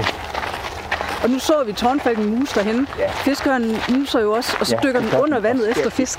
Ja, og der er jo en, der lige har lagt et billede ud på Facebook med et fantastisk billede, hvor den lige kommer op af vandet med, jeg tror det er en brasen. Okay. Nej. Skal vi lige prøve at tjekke ud, om den ikke Ja, Yes, så Som- nu skal vi altså lige virkelig... Men når sådan en, han kommer med sådan en tip, så, ja, ja, ja, ja så jeg synes godt passer nok, det. at... Nej, det ved jeg ikke. Er det bare grin? Men den sidder, den, jeg fik øje på den sådan lavt inde, helt, altså sådan lidt inde ved gren, altså inde ved stammen. Ja, ligesom sådan en stor hornulv, vi Ja, lige præcis. Øhm, kan, hvordan, går sti, hvordan går stien i forhold til de træer, det der, Kan det er vi- ude, det er ude ved vejen. Det er ude ved vejen. Skal Ja. vi så ikke simpelthen gå ud til... Skal vi se? Ja, jeg ved ikke. Vi kan også gå langs stien og så se indenfra. Ja, lad os prøve at gå over på stien. Ja. Stien den går ikke så langt derfra. Nu har vi også en anden vinkel på, så kan den jo sådan blive skærmet af, af alle de der blade, der er der, ikke? Ja, ja apropos det, du sagde med, at det er svært at se, hvor, øh, hvor redderne er. Ja. Nu nævnte du tidligere, at vi har sådan en ret god viden om vores øh, rovfugle herhjemme, fordi Ja. der er så mange øh, frivillige. Ja. Og, og der, det, det, tænker jeg også, det er noget af det, Dansk Ornitologisk Forening er, er god til, det med at mobilisere Ja. frivillige, ikke også? Det er, jo, det er jo imponerende i sig selv. Ja, at det er jo, det er jo altså nogen har jo arbejdet frivilligt for DOF i, i tre og fire årtier, ikke? Altså det, altså, ja. der er gået mange fester til spil, eller de har misset på grund af, at der er sket et eller andet, ikke? Så Ja. ja, Og der var sådan et stort uh, kortlægningsprojekt, Atlas 3 her. ja lige, lige præcis jo. Jeg så den bog, der kom ud af det. Den, Det er jo øh, altså, den kan bruges til at presse nogle blomster. er, det kan den også, ja. Det er godt, du ikke sagde insekter. ja, den er, den er virkelig, altså, den står også hjemme på min hylde. Den er meget, den er jeg virkelig glad for. Jeg synes, det er, et, det er virkelig et, noget af et, af et, af et arbejde, der har været lagt i det. ja, og det har jo altså både forvaltningsværdi og også lidt grundforskningsværdi, og så er det bygget på frivilligt arbejde. Det synes jeg er flot. Ja, netop. Så Og vi er ikke ret langt fra træet her. nej. Det er også, altså, hånden på hjertet, det er skis, men altså også vanvittigt, hvis han får øje på en, en ørn, Ja. der sidder derinde. Ja. Ikke? Altså, Lige ved en uh, populær løbe- og cykelsti. ja, Og mellem den og en vej. ja. Der vil jeg altså ikke sådan lige... Men jeg synes altså, jeg fik øje på noget derinde, men det kan det også. Ja. Jamen, er det den, eller er det den? Ja, det vil. Ja. Jeg vil altså mene, det, det er den derovre, de træer der, der er derovre, ikke? Ja. Der er også Det der, lidt det er mere træ at gemme sig i. Ja. ja, så vi går her øh, på cykelstien rundt om EO Engsø. Der er en af, vores, en af ungerne, der sidder der jo. Ja, og venter på, at der skal komme noget servering. Ja. Øhm, så vi går rundt om EO Engsø her. Øh, vi er på reportage med øh, Vildspor på Radio 4, og øh, vi har Kim Skelmose med, som er projektleder på projekt Ørn hos Dansk Ornitologisk Forening. Og vi fik et tip om, at de piletræer, der står her imellem vejen og cykelstien, at der muligvis sidder en havørn og gemmer sig inde i dem. Så vi, øh, vi stiger meget intenst på, på træerne og håber. Er ungerne mindre sky, Kim? Altså, det, det tror jeg rent faktisk. Altså, at der er jo nogen, som altså, de har ikke den erfaring endnu med, med mennesker. Ikke? Så nogen, nogen de har simpelthen været så heldige at opleve, altså, at, at uh, gå rigtig tæt forbi sådan en havørn, der bare sidder på jorden. Ikke? Og ja. så studerer de lidt hinanden. Ikke? Altså, så, så skyheden, den, Vokset op med mennesketrafik, eller Ja. ja. siden den har været redden i hvert fald. Det sådan, fulgtes med forældrene. Øhm, er det egentlig, nu øh, EO Engsø her, og så øh, Årslev og Brabrand Engsø dernede, er de øh, alle tre en del af det her pars jagtterritorie? det, det er der sådan mange altså, snakker om. Ikke? Altså, Og jeg ved jo, at havørnene virkelig kan komme, komme rundt, ikke? men det er jo ikke sådan lægge hovedet på blokken, at det her par her, altså, at det tager helt til Årslev Engsø. Ikke? Altså, Fordi man ser jo nogen dernede om sommeren. ja, det, ja, og det er også et spørgsmål om, hvornår der bliver fundet noget dernede. ja. Ja, det, Så du har en mistanke om, det godt kunne være to Ja. bypar? Ja, og de, altså havørnene begynder også at yngle tættere og tættere på hinanden. Ja, altså, okay. øh, jeg tror, at Øhm, er, er, det fordi, er det fordi, deres Der er byttearter går frem? Ja. Ja, og så også, altså, de, øh, de er måske meget sådan mere tolerant over for hinanden, end, øh, end hvad vi sådan har gået og troet. Ikke? At der er meget ny viden, vi skal sådan til at høste, ikke? fordi at i, altså, de har været væk en stor... Altså, for mange mennesker har, har jo ikke set nogen havørn hele deres liv. Ikke? Altså, nu er de så kommet, og vi ringmærker, og vi sætter GPS'er på, og vi sætter kameraer op. Så vi får jo også noget ny viden ind i forhold til alt det gamle litteratur, som er, altså også er meget, meget, meget værdifuld. Ikke? Øhm, som jeg ønsker, altså som jeg ynder at sidde og læse i. ja. Øhm, ja, så, så, så part her, altså, det skal da ikke undre mig, altså, at, at de godt kan tolerere, at der kommer et, et, et par, eller, også at der er et par nede ved, altså dernede ved Årslev Engsø, der, det, det kommer ikke til at forstyrre dem her. Hmm. Jeg tror, det tætteste, vi har, det er med to redder, ikke? det er sådan 900 meter imellem dem. Ikke? Okay, det var ikke meget. Nej, Hvor er det hen? det, det er nede, øh, det er på Sjælland. På Sjælland, ja. Jeg var lige ved at sige nede på Sjælland, men det var det godt lige. Ja, det er så over eller på, ja. Ja. ja. Er Sjælland godt med med ørnen? Ja, ja, ja. Det, ja, ja, De har ikke kongeørn. Nej, ikke endnu. Ikke endnu. Ikke endnu.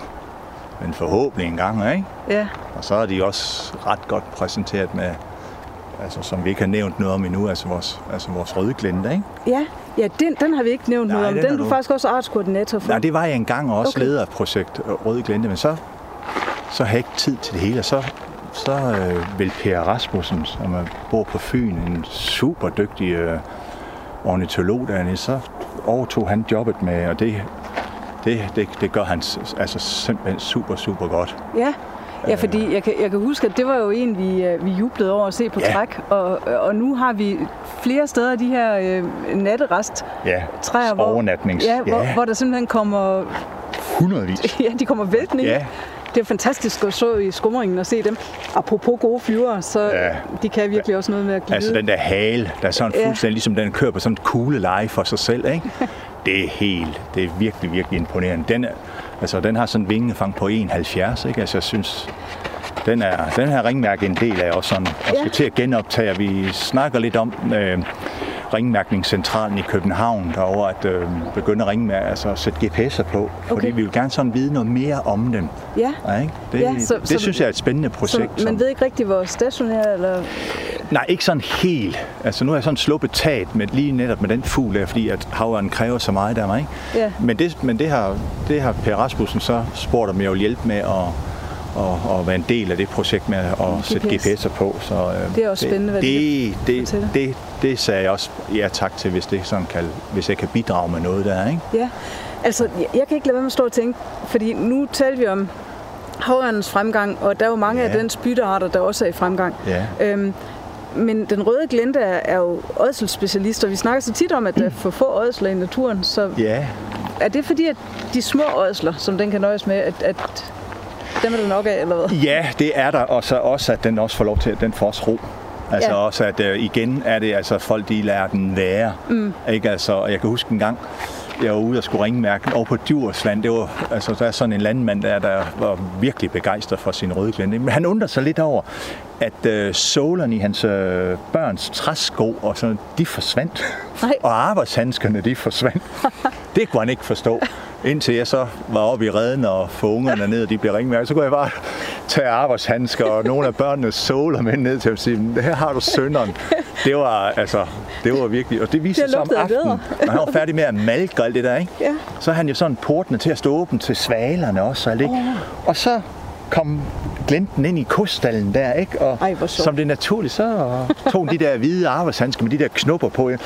Det får den så redden med, ikke? Altså, det var ikke Okay, sådan det- helt, ja. det var ikke sådan helt godt, fordi den, så bliver redden simpelthen så våd, altså ungerne var ikke sådan. Men det, det, det øh, der, jeg tror, jeg, åh, jeg kan ikke helt huske det, men jeg, jeg fandt faktisk en hel del af arbejdshandsker op i den redde. så det var sådan lidt sjovt, den foret, Ja. foret redden med dem jo. Nå, de her to træer, Ja. skal vi, øh, eller de to klynger af træer, skal, skal vi prøve at gå hen og, og kigge op i den der en enkelt gang, og så øh, vi skal også nå at hen og ja, se præcis jo. englestedet. Ja. Du lytter til Radio 4. Altså, så længe den sidder, så kan vi overse den. Hvis bare den var i luften, så ville vi jo kunne se det på... Så så vi med det samme, altså, og de kan bare sidde fuldstændig musestille. Jeg er engang i Sverige for mange år siden og, og kigge altså på havørnen derovre, ikke? Altså, de sad bare fuldstændig stille i flere timer, og det, og det var så koldt, så koldt, så koldt, så jeg fik simpelthen sådan et frossen knæ, så senere så må det til læge med det, ikke? Ej. Altså, fordi, ikke? Og den, blev, bare- den der fugl, den sad bare helt stille i ravten, den høstblomst, og det var 15 minusgrader, ikke? Den var godt isoleret. De er så isolerede, og det er også derfor, at, at om vinteren, når de øh, giver sig til at ruge, ikke? Altså, Ja. det betyder ingenting for dem, at der kommer sne og frost, og den ligger bare. Man ser dem også tit sidde på isen, Ja. ikke? når det er frost. Ja, men også sådan, altså, de, de, de ligger bare der og ruger på æggene, og æggene har det virkelig godt og varmt, ikke? Og så kan sådan en havørn, den kan fuldstændig være dækket af sne eller rimfrost, ikke? og så folk de tænker, jamen, går æggene ikke til? Altså, det gør de bestemt ikke, og ungerne gør heller ikke, hvis de skulle være så heldige eller uheldige, at der kommer frost så sent hen, ikke? Men, ikke? Men det, Hold dem varme. det betyder ikke noget for en havørn. Det, det er den fuldstændig øh, designet til at kan håndtere, at der kommer hård frost i ynglesæsonen. Ja, jeg vil sige, at vildspor har i hvert fald, når det gælder fugle, og måske sådan også lidt generelt dyr, en slags tradition for ikke at finde de arter, vi er ude efter på feltreportagen. Men, men hvis vi nu bare forstår det her som rovfuglebredt, så vil jeg bare sige, at vi så jo altså en tårnfalk, Tårnfalk. der tog bytte. Men jeg vil også skynde mig at sige, du er den, eller i, den, i de første journalister, jeg har været med ude, der ikke har set en havørn endnu. Vi har, Pokkers. vi har faktisk været så heldige nogle gange, hvor vi har gået og gået, og så lige når vi er ved at slutte af, så kommer havørnen. Det kan også nås endnu. Det kan sagtens nås endnu. Men det er da et fantastisk sted, det her, ikke? Ja, det er. Ja. Og, også, altså, øhm, Hættemor er jo også på menuen, og, Ja. og så har de det der koloniforsvar. Ja. Men der var faktisk en gang, hvor vi stod herude, hvor der kom en havørn, og hættemorerne gik op, og så var der en, der kom for tæt på, og så rullede den rundt. Og Ja. på det, du siger med at være en dygtig flyver, så rullede den rundt, rundt simpelthen med fangerne opad, Opad. og snuppede en hættemor. Ej, hvor fantastisk, hva'? Ja, ja. Ja, og når man sådan ved, hvor sådan stor sådan fanger er, altså kløerne, altså fodene, det er jo ligesom min hånd, og så sidder sådan 5-6 meter, ikke meter, centimeter snegle på, ikke? Altså, Ja, det, det, det er noget af det, som jeg virkelig godt kan lide ved havørn, det er, det er dens øh, klør. ja men det var ellers det, jeg tænkte, da jeg, da jeg hørte, at du også ringmærkede ja. dem, at øh, det var også nogle klør, jeg ville være lidt bange for at komme i nærkontakt med. Ja, altså, altså, jeg er ikke nervøs for dem, for det er noget omkring hans stor erfaring med at håndtere dem, og, og, og, og det er jeg bare super dygtig til. Ikke? Ja. Og så, når de ikke skal sætte GPS'er på, så kan jeg godt lide at tage dem dernede omkring 40, 40 dages alderen, så er de, så er det, så er de fuldstændig samarbejdsvillige. Når de sådan kommer op over de 60, så er de sådan, øh, så, øh, så skal man altså passe på, og de er ekstremt hurtige med fangerne. Okay. Det er som en klapperslange, og det, det går så bare stærkt, og Ja.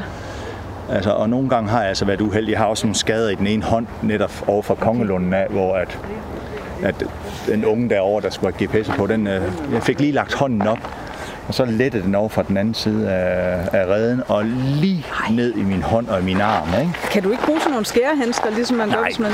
Nej. Fordi at, øh, og så, så, når den går igennem heroppe, altså det er jo bare ligesom sådan en arm, det er bare som et stykke blød smør, ikke? Det er altså så skal ned fra et træ med sådan en havørn i armen der, ikke? Eller, åh, Ja. og så skal ned og have sprit og plaster på, og så...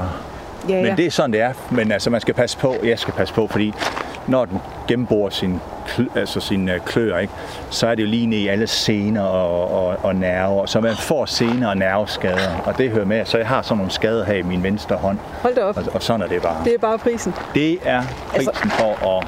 Nu, nu er det jo ikke for at sætte gang i den der ørne mod uler konkurrence, men der var noget med, at en af, af, de meget kendte ringmærker af de store uler, han kun havde et øje. Ja, det er mange, mange år siden, ikke? Altså, at, øh, det var en natugle, mener jeg, at der, og det kan jeg give medhold i, for jeg har engang fået sådan, jeg kom op i en kasse en gang, og så, hvor, hvor der var en nat, det er faktisk derhjemme, og så, øh, så tænkte jeg lige pludselig, det var da helt vildt, som jeg ser der stjerner og det. Så har jeg fået sådan en natugle lige ind i hovedet, Ej. som har smækket mig sådan en, og sådan så går igennem kinden på mig Au, au, au. med, med kløerne, ikke? Ja. Så det er rigtigt, der er sådan en historie der med, og det, den skulle være sådan færdig, at han mistede faktisk sit ene øje. Ja, det kan være, at jeg lige skal sige til nye lyttere, at øh, vi har været ude ved Eo Engsø her og gået en tur rundt for at se, om vi skulle være så heldige at, øh, at finde havørnen, og så generelt for at snakke om rovfugle med øh, Kim Skelmose, der er projektleder på projekt Ørn hos Dansk Ornitologisk Forening. Og vi har jo øh, vi har i hvert fald vi har set rovfugle, for vi havde en tårnfalk, som øh, musede og lavede et par udfald og endte med at fange bytte også. Og så har vi hørt et rygte om, at der skulle sidde en havørn i, øh, i nogle piletræer her. Jeg har været hen og stiger intenst ind i kronen. Der er rigtig mange blade på sådan et piletræ.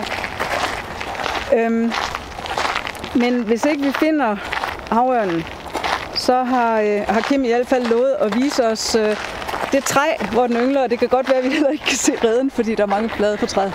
altså, jeg har fået at vide, nu er det et stykke, jeg har, nu er det et stykke tid siden, jeg har været derinde, og det var da, da den lå og rode, ikke? men den skulle faktisk være, være helt umulig at få øje på lige nu. Det bedste er sådan at gå ind og kigge til den, når der er sådan en, altså løvfald, ikke? for ja. den er virkelig, virkelig, virkelig godt skjult.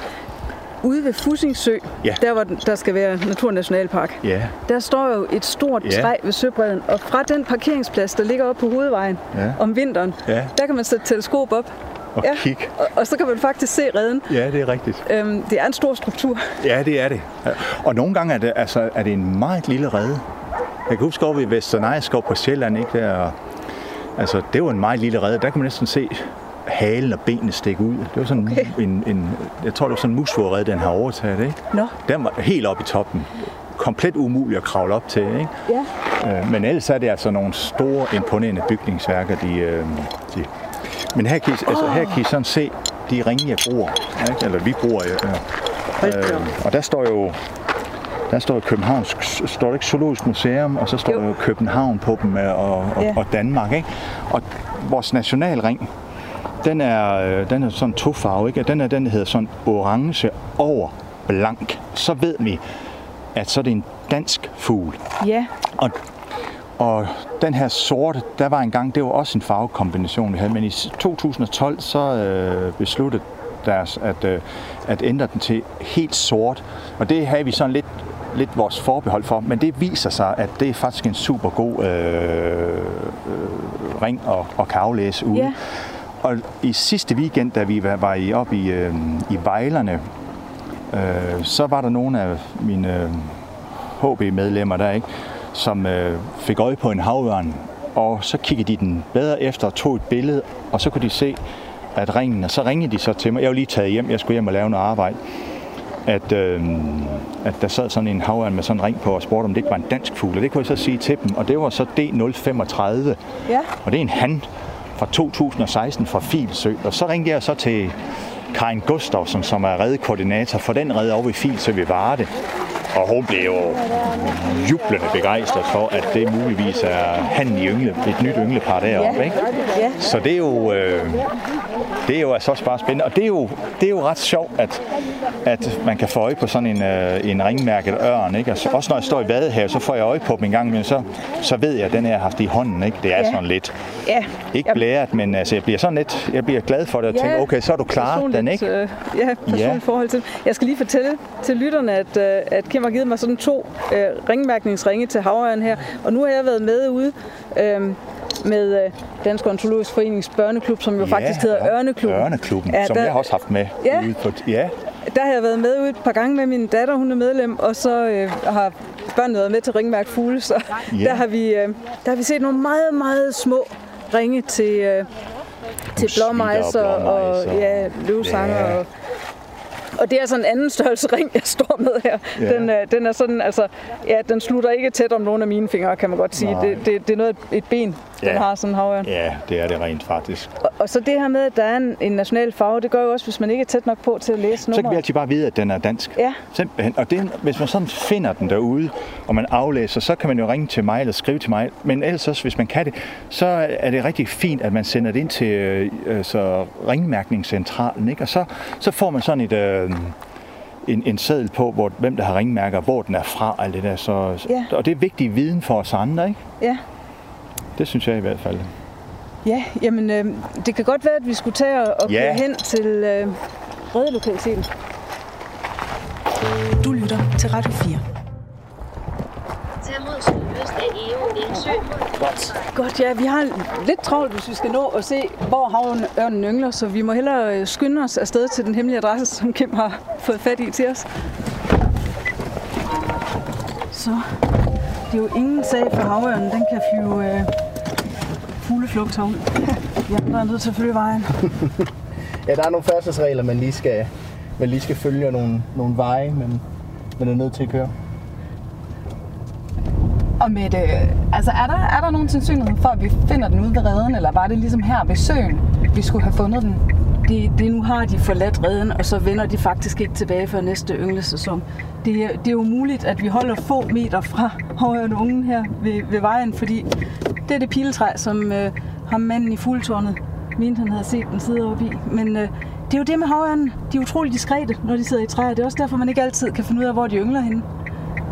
Vi, vi må nok lade os nøjes med, at vi havde en tårnfalk med bytte, og så være glade for den. Ej, den var også flot. Ja, det var den. Det var, det var også tæt på, ikke? Jo, og jeg vil sige, altså, den, den her EO Engsø havørn er ellers, øh, er ellers super sådan, til at komme til at opleve.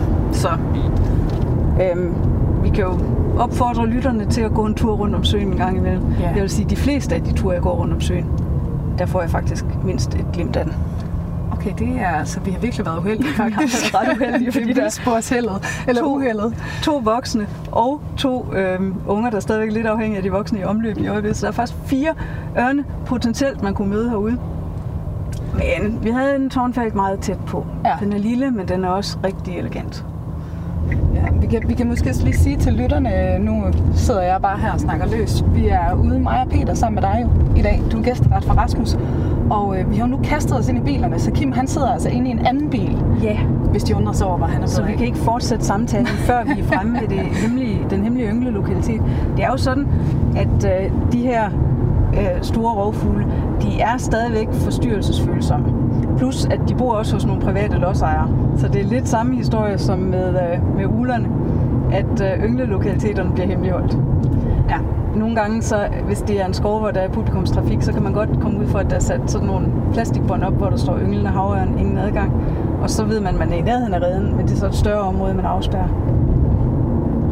Men altså, som Kim fortalte i, øh, i første time af programmet, så øh, kan det nogle gange være svært også for lodsejere og folk, der bor helt tæt på, at vide, de har havørn, fordi de er så super gode til at være diskrete. Altså, sådan en kæmpe fugl på næsten 2,5 meter vingefang kan flyve til og fra, og der er ingen, der ser den. Det er egentlig ret vildt.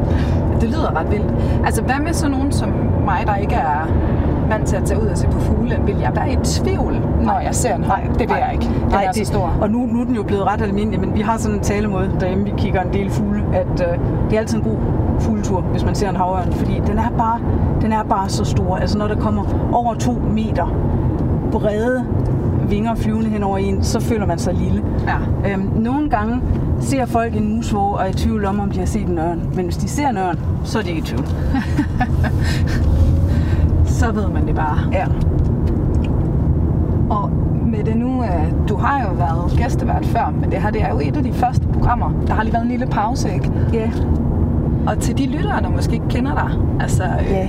de har nok fornemmelsen, men du er også det, man kalder fugle nørd, ikke?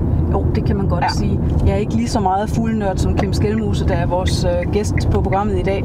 Men, øh, men jeg er meget glad for fugle. Det er min yndlingsartsgruppe, og øh, jeg er øh, også sådan lidt øh, det, belastet på hjemmefronten. Det er ikke det rigtige at sige, vel? Men, men min mand er også fuglekigger, og vi har også slæbt vores børn med på fugleture, siden de, øh, før de kunne gå, før de kunne protestere. Ja, så det er derfor, de er med i Ørneklubben, for eksempel, ikke? Ja, det er det. De, er- de er faktisk også ret fugleglade. Vi har ikke sådan fået en voldsom modreaktion fra deres side, vil jeg sige. Og de er med på den. Ja, de er med på den. Det giver også nogle gode oplevelser. Altså, vi stod og så på den der aftenfalk, der var på træk, en ung aftenfalk på en hegnspæl her for nylig, og så fløj den sådan, den lever af insekter, så den fløj op i luften og fangede en guldsmed, og fløj ned på stupmarken og fangede en bille, og så tilbage på hegnspælen og pillede dem fra hinanden. Og min, øh, min datter på 10, hun stod og så på den i teleskopet, og så sagde hun, mor og far, altså ret tit, når jeg er med jer på tur, så er det ret kedeligt. Men det er sådan nogle øjeblikke som det her, der gør, at jeg godt gider blive ved. Ja. ja så, Så- kom der lige bonus. Ja. Ja. ja. Og det er jo det der med rovfuglene. Altså, de, de taler til et eller andet. Ja. Jeg havde da virkelig, virkelig også håbet, at vi skulle se en i dag. Altså, det må jeg indrømme. Ja, du skal tage til over Engsø igen. Der er altså gode ja. chancer. Det, vi har haft vildsportsheldet med. Ja, det har vi altså åbenbart. Hvad er ellers din yndlingsart? Har man sådan en, når man er fugleelsker, eller er det bare dem alle sammen? Øhm, altså, det er lidt dem alle sammen. Nogle gange har jeg sagt havørn, fordi jeg har sådan nogle gode oplevelser med havørn. Men øhm, jeg tror, de fleste gange siger jeg måske trods alt mursejler. Fordi det er ligesom den ultimative fugl. Det er en fugl, der kan flyve i mange måneder, uden overhovedet at røre jorden. Den kan drikke i luften, den kan sove i luften ved at sove med en halv en hjernehalvdel af gangen, og den kan parre sig i luften, og den finder sin mad i luften. Så den kan det hele i luften. Det, det er Det lyder fuldstændig... Altså flere måneder ad gangen. flere måneder, man har sat uh, små sender på mursejler og fundet ud af, altså hunderne er nødt til at lande for at lægge æg. Men hannerne, de kan faktisk, øh, de kan faktisk blive i luften. De kan endda altså, fodre i redden, sådan, mens de holder sig flyvende. Ej, hvor er det vildt. det lyder sådan helt sci-fi-agtigt, synes jeg. Ja, det er en sci-fi film. Ja. Og det er også en urban fugl, så det er også en, en fugl, som øh, folk kan få oplevelser med inde i byen. Den lyder, når den flyver, så lyder den som om, den har det så sjovt. Det lyder ligesom børn i en rutsjebane, siger sådan, squee, mens det flyver. Hvordan lyder havørnen egentlig? Ja, det er sjovt, fordi man kunne godt tro, det var sådan et stort, voldsomt rovfugleskrig, men den har sådan en lille, fin hui lyd. Nå. Se, om- Kim kan lave den. Og prøv at se, om man kan sige sådan en havørn, når vi stopper bilen igen. Ja. Når nu vi ikke får the real deal, så må vi, øh, så må vi Få ham til at baske efterligne. lidt med vingerne og sige sådan en havørn. Vi nærmer os nu. Men altså, egentlig var vejret vel ret godt. Altså betingelserne var vel egentlig gode i dag, var det ikke er det? perfekt. Det man kan sige, det er, at en havørn, den tager sin mad i store portioner, ikke også? Den, den snupper en bishøne, eller en grå and, eller en grågås, eller en stor fisk. Og så, øhm, så henter den morgenmåltid. Ja. Så spiser den frokost en gang, først på eftermiddagen. Og, øh, og, så, og så bliver den nok sulten igen hen under aftenen. Og det kan godt være her, hvor ungerne er der, der skal jages en lille smule mere. Men den bruger rigtig meget af tiden mellem jagterne på at hvile. Okay. Så det var jo nok det, der foregik her, at den sad et eller andet sted. Og når den sidder, så er de andre fugle enormt ligeglade med den, og så kan den altså være svær at få øje på. Når den flyver, så får den alting på vingerne, og så er der, som, som Kim sagde, virkelig action. Også øh, underholdning for dem, der ser på fugle, fordi så, øh, så flyver alting for at undgå at blive næste måltid. Ja, det kan jeg godt forstå. Altså, nu så vi bare lige ringen fra benet, ikke? Ja. Ja, og Kim fortalte om oplevelsen med de der klør på fangerne. Ja, ja, ja. ja. Ej, det lyder Det gav, virkelig det gav ikke mig lyst til at ringe mærkehaveren, vil jeg sige. Selvom det må være en oplevelse at stå med sådan en i hænderne. Ja, det må det. Jeg vil sige, at jeg havde haft nok af bare lige at se den på afstand i dag, Ja. når man Ja. hører de der fortællinger. Men, øh, Men altså, øhm, nu bliver dagene kortere. Det har jeg det blandet med, men det gør de. Og det bliver nogle korte vinterdage. Og om vinteren er der faktisk endnu flere havørne, fordi der har vi både vores, øh, vores ynglefugle. Øhm, vi har både vores ynglefugle, og så har vi også øh, vintergæster nordfra. Og øh, det vil sige, hvis man tager ud og ser på fugle om vinteren, så er der flere havørne, og de har færre timer at jage i. Så, så det er faktisk, altså Eo Engsø om vinteren er en endnu bedre chance. Og det der proces, eller hvad hedder det, Ørnens Dag, som Kim fortalte om, ja. øhm, som Dansk Ornitologisk Forening afholder i februar hvert år, der er man næsten sikker på, altså det, der sætter grænsen for, om man ser havørn, eller om man ser ørn i det hele taget den dag, det er så havørn og kongeørn, man har Ja. mulighed for, øhm, det, det er, hvor længe man bliver der, fordi de kommer altså, i løbet af dagslys-timerne, og dem er der jo ikke så mange af i februar. Nej. Okay, så det er sådan en rimelig sikkert hit. Det er det. Ja. Altså, intet er jo sikkert i naturen. Nej, det fandt vi ud af i dag. Og nu fik vi et sted at sætte GPS'en på, og Kim, jeg har selvfølgelig heller ikke været her før, fordi det er hemmeligt, og jeg må indrømme, at det var også noget af det, jeg havde glædet mig lidt til at se, øhm, fordi jeg har aldrig været så tæt på en ynglelokalitet for en havørn. Øhm, det er lidt løgn. I Polen, der kom vi til at gå hen til en rede en gang, hvor vi ikke vidste, den var der. så sad der faktisk nogen og sagde ting op i et træ. Men, øh, men det var jo så tilfældigt. Men øh, altså, i Danmark er der ikke normalt man ved jo ikke, de er der. De er hemmeligholdt. Nej, Og nej. nogle gange er der også spærret af i yngletiden. Og det er jo selvfølgelig for at, at beskytte fuglene. Ja, fordi de har været meget, meget forstyrrelsesfølsomme. Og som Kim sagde i øh, første time af programmet, så har de jo også en forfølgelseshistorie. Det var derfor, vi manglede havørnen i fire, øh, 84 år mm. i Danmark. Så øh, der er jo også noget adfærd der. Jeg tænker på nogle gange, når man ser rovfugle uden for Europa, så er de egentlig ret sky. Så det er jo noget med, at øh, vi simpelthen har selekteret for de sky fugle, fordi de andre er døde først. Okay, ja. Det er jo egentlig ret vildt, ikke? At der så har været så meget jagt. Ja, det er der. Men øh, det er jo igen det der med konkurrencen om pladsen i toppen af fødekæden. Mm. Og de tager jo, altså de tager jo øh, fjerkræ. Mm. Og også fuglevildt, som vi også nogle gange synes er vores. Ikke? Øh, selvom, som Kim sagde heldigvis, at øh, øh, Jægerforbundet er, er meget aktiv, positivt i at øh, tale om værdien af rovfugle og tage afstand fra den faunakriminalitet, der nogle gange finder sted. Og nu nærmer vi os, gør vi ikke det? Jo, det gør vi. Vi er også øh, ved at være ude i skoven her. Ja. I hvert fald ikke et sted, jeg nogensinde har kørt før. Jeg tror, vi er... Vi skal, skal vi dreje? Ja, jeg tror, vi skal til højre heroppe Ja, næste gang. Vi kan det. næste gang. Hvad er det ellers typisk for nogle træer, de skal bruge til Store. at... Store. De skal bare være store. Ja, men det er jo det. Fordi øh, nu sagde Kim godt nok, at nogle gange kan de overtage en gammel mus øh, redde. Men generelt så, så er det store træer, de er i. Øh, ja, Nu er vi Spændende. ankommet Vi til den hemmelige lokation. Du lytter til Radio 4. så er vi fremme. Det er, man kan da også godt se, at det er en naturinteresseret lodsejer, vi er på besøg hos, der hænger øh, rigtig mange fuglekasser, og der er nogle store, flotte insekthoteller. Og vi så et enkelt spættetræ hen, hvor der var afdrevet også, som stod tilbage med huller. Ellers så snakker vi ikke så meget om lokaliteten. Nej. Selvfølgelig. Det kunne nemlig være, at vi er så heldige at se den hernede i dag. Jo.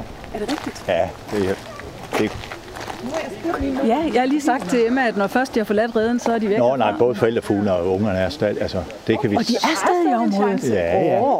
Ja, ja. Ej, det er fedt. Ej, Det er det sådan noget med, at vi skal være helt stille, når vi går tæt på, eller hvad? Nej. Nej. Der er ingen risiko overhovedet. Nå, hej med jer. Hej. Jeg hedder Simon. Mette. Lægger en rød pølse. Hej Simon. Hej, Emma. Hej, Peter. Hej Peter. Og tak for, at vi Hej, og måtte... Kim, Kim, Ja, det er rigtigt, og tak for, at vi måtte. Ja, jeg fandt det. Vi, vi er sådan en radioudsendelse, som hedder Vildspor. Ja, Lækkert. Og så mangler vi lige det sidste at, at se. Vi skal jo nok ind i skoven for at kigge. Ja, men jeg har også Det advaret om, at det er nok ikke det nemmeste, men, nu, men du kender jo sådan mere vejen derind til Simon. du? Ja, Du har da været før? ja, lige var før. At der kom løve for alvor ja, det gør et eller andet. At man ikke kan se faktisk så meget faktisk overhovedet. Ja. Ja, vi fandt en fuglekigger nede i søen, som sagde, at han mente faktisk, at der sad en ung havørn i et filtræ dernede. Ja, og de tak, kiggede, og de kiggede, og de kiggede. Ja, de flyver rundt heroppe, Ja. og de sidder ude i søen. Godt. Ja. Det, vi skal imellem de Her har I en redden. Åh, den er. Den er lige der. Hvorhen? Ja, deroppe, ja. Det er rigtigt. Ja, vi er faktisk ret heldige med det. Ja. Så vi skal op på skulderen nu. Op på skulderen. Nej, jeg kigger altså ikke den? rigtig Godt sted. kig. Åh, oh, kom her. rigtig Den er godt nok svær. Nej, den er så nem. Så Det er- du ja, hvis man-. Okay, sig Ja. træ. Er det, er det Nej, egetræet? helt ude. Der Nå, er et der, gud, nej, der er den. Ja, der kan I se, hvor stor den er. Wow, den er stor. Ja, den er meget, meget fin. Ja. Og meget ikonisk. Det Der er er den. Kan du se den, Philip? Hold da op, Kan du se den nu? Ja. Langt væk. En klump. En brun Den klump. kan jeg godt lige tage et billede af til øh, Ja. Facebook-siden. Det Det, det kan man ikke se lokaliteten på. Nej, nej, nej. Ej, hvor er det flot. det er jo sådan imponerende. Altså, hvor stor en redde de kan bygge på sådan Tre uger. tre uger, ikke? Ja. Ja. Og jeg er ret begejstret for, at den har flyttet øh, lokalitet og er kommet hen i et træ, som er, som er, Ja, som er stabil. ja fordi det, det er en bøg, det der. Er det? Det, det er da en E. Øh, Er det ikke en E? Jo, det er en E. Ja. Det er en E. Det, det er sjovt, fordi den er jo sådan lidt op i de tynde grene. Den, den fylder godt. Ja, men den, som regel i en E, så ligger de sådan godt ned i, i nogle gafler. Ja, Ja. Er det, det, er, det, er det ok med børnestemmer og alt det? Det er godt. Er det ikke okay, Peter? Det, Jo, det synes det er jo, jeg. så er Det kan være, at du bare lige skal genopfriske, hvor vi er og hvem Ja. vi er sammen med. Ja. Så øhm, I lytter til, til Vildspor på Radio 4, og øhm, jeg har fået lov at være gæstevært for Rasmus Ejnernes, der normalt er vært på programmet. Jeg hedder Mette Hesselholt Henne Hansen, og jeg står her med Kim Skelmose, der er projektleder på DOFs øh, projekt Ørn. Og så står jeg simpelthen med en far og søn her, som er de øh, lykkelige værter for, Ja, det kan man sige. for et Ja, vi, øh, jeg står sammen her. Jeg står sammen med jer. Jeg er meget, meget glad for at få jer øh, på besøg. Og min søn sidder oven på min skulder. Han er 3,5, næsten 4. Ja. Og øh, ser, vi ser jo havørnen øh, ofte. Jeg er ikke tre. Du er, nej, du er næsten 4, ikke? Næsten fire. Næsten 4. Du er over 3 lige præcis. Åh oh, ja, det er altså godt nok også en fin fugl at have boende. Ja, Det er der meget ikke mange, der har. fugl. Nej, det er der ikke mange, der har fornøjelsen af. Og det er, jo, det er jo noget af det, vi sådan, eller jeg oplever sådan meget, det er, at, at skovejere, de, er, de, de bliver rent faktisk rigtig begejstret Ja. for de her. Og den redde der, den er altså, jeg var her i vinters, ikke? Altså, altså, jeg synes, den er virkelig en flot, flot, flot redde, ikke? Altså, og jeg var virkelig begejstret for den, og den ligger højt op. Jeg vil skyde på, at den ligger sådan imellem 25 og 30 meter oppe, ikke? Ja. Øhm, men ser forholdsvis ok ud til at, at kan komme op i den til, til næste Til- år, ja. hvis der er unger i den, og får lov til at ringe mærke. Det er ikke nogle tynde grene, du skal op af der, ikke? Men det er en E, den kan holde. E, det holder. E og bøg, dem er jeg utrolig tryg ved at, at klatre i. Også selvom jeg kommer op over de 30 meter, så, så er der ingen problemer i dem. Det er mere sådan op i, i grænder, så når jeg skal sådan være mere Åh, åh, forsigtig. åh, er den der? Nej, det var vist bare en krav. Der lander Ja. vej til venstre der, men det var ikke Ja, stort nok. Kommer lidt an på, hvor langt det er væk, ikke også? Ja. Øh. Men vi kan altså være heldige, og nogle gange, så, når man står her, så kan vi ikke sådan se, men så kan man sådan høre, hvordan de sådan... Altså sådan, s- apropos, kan du sige sådan højere? Nej, men jeg kan, jeg kan sætte min app til, så kan man jo sådan ligesom rigtig høre den, ikke? Er, er det slemt at gøre nu? De er jo over ynglesæson. Det betyder ingenting overhovedet ikke. Det kunne være, den svarede. Ja, det tror jeg ikke, at den gør.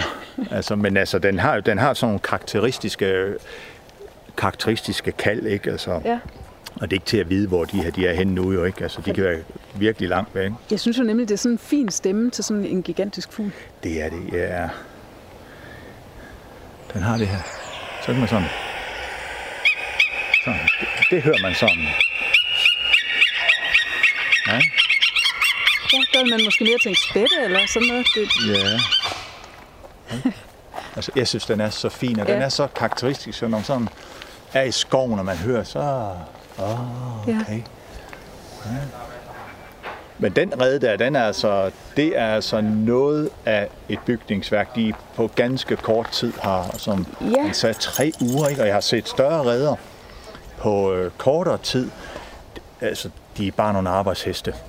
Altså virkelig. ja, de for der skal alligevel slæbes noget materiale til. Ja, og den, og den gamle rede er jo dernede jo. Ja. Ikke? Den kører vi rent faktisk forbi, men den er, eller træet, ikke? den er styrtet til jorden for længe siden. Ikke? Okay. Øhm, så der skal virkelig slæbes noget, øh, nogle grene til. Ja.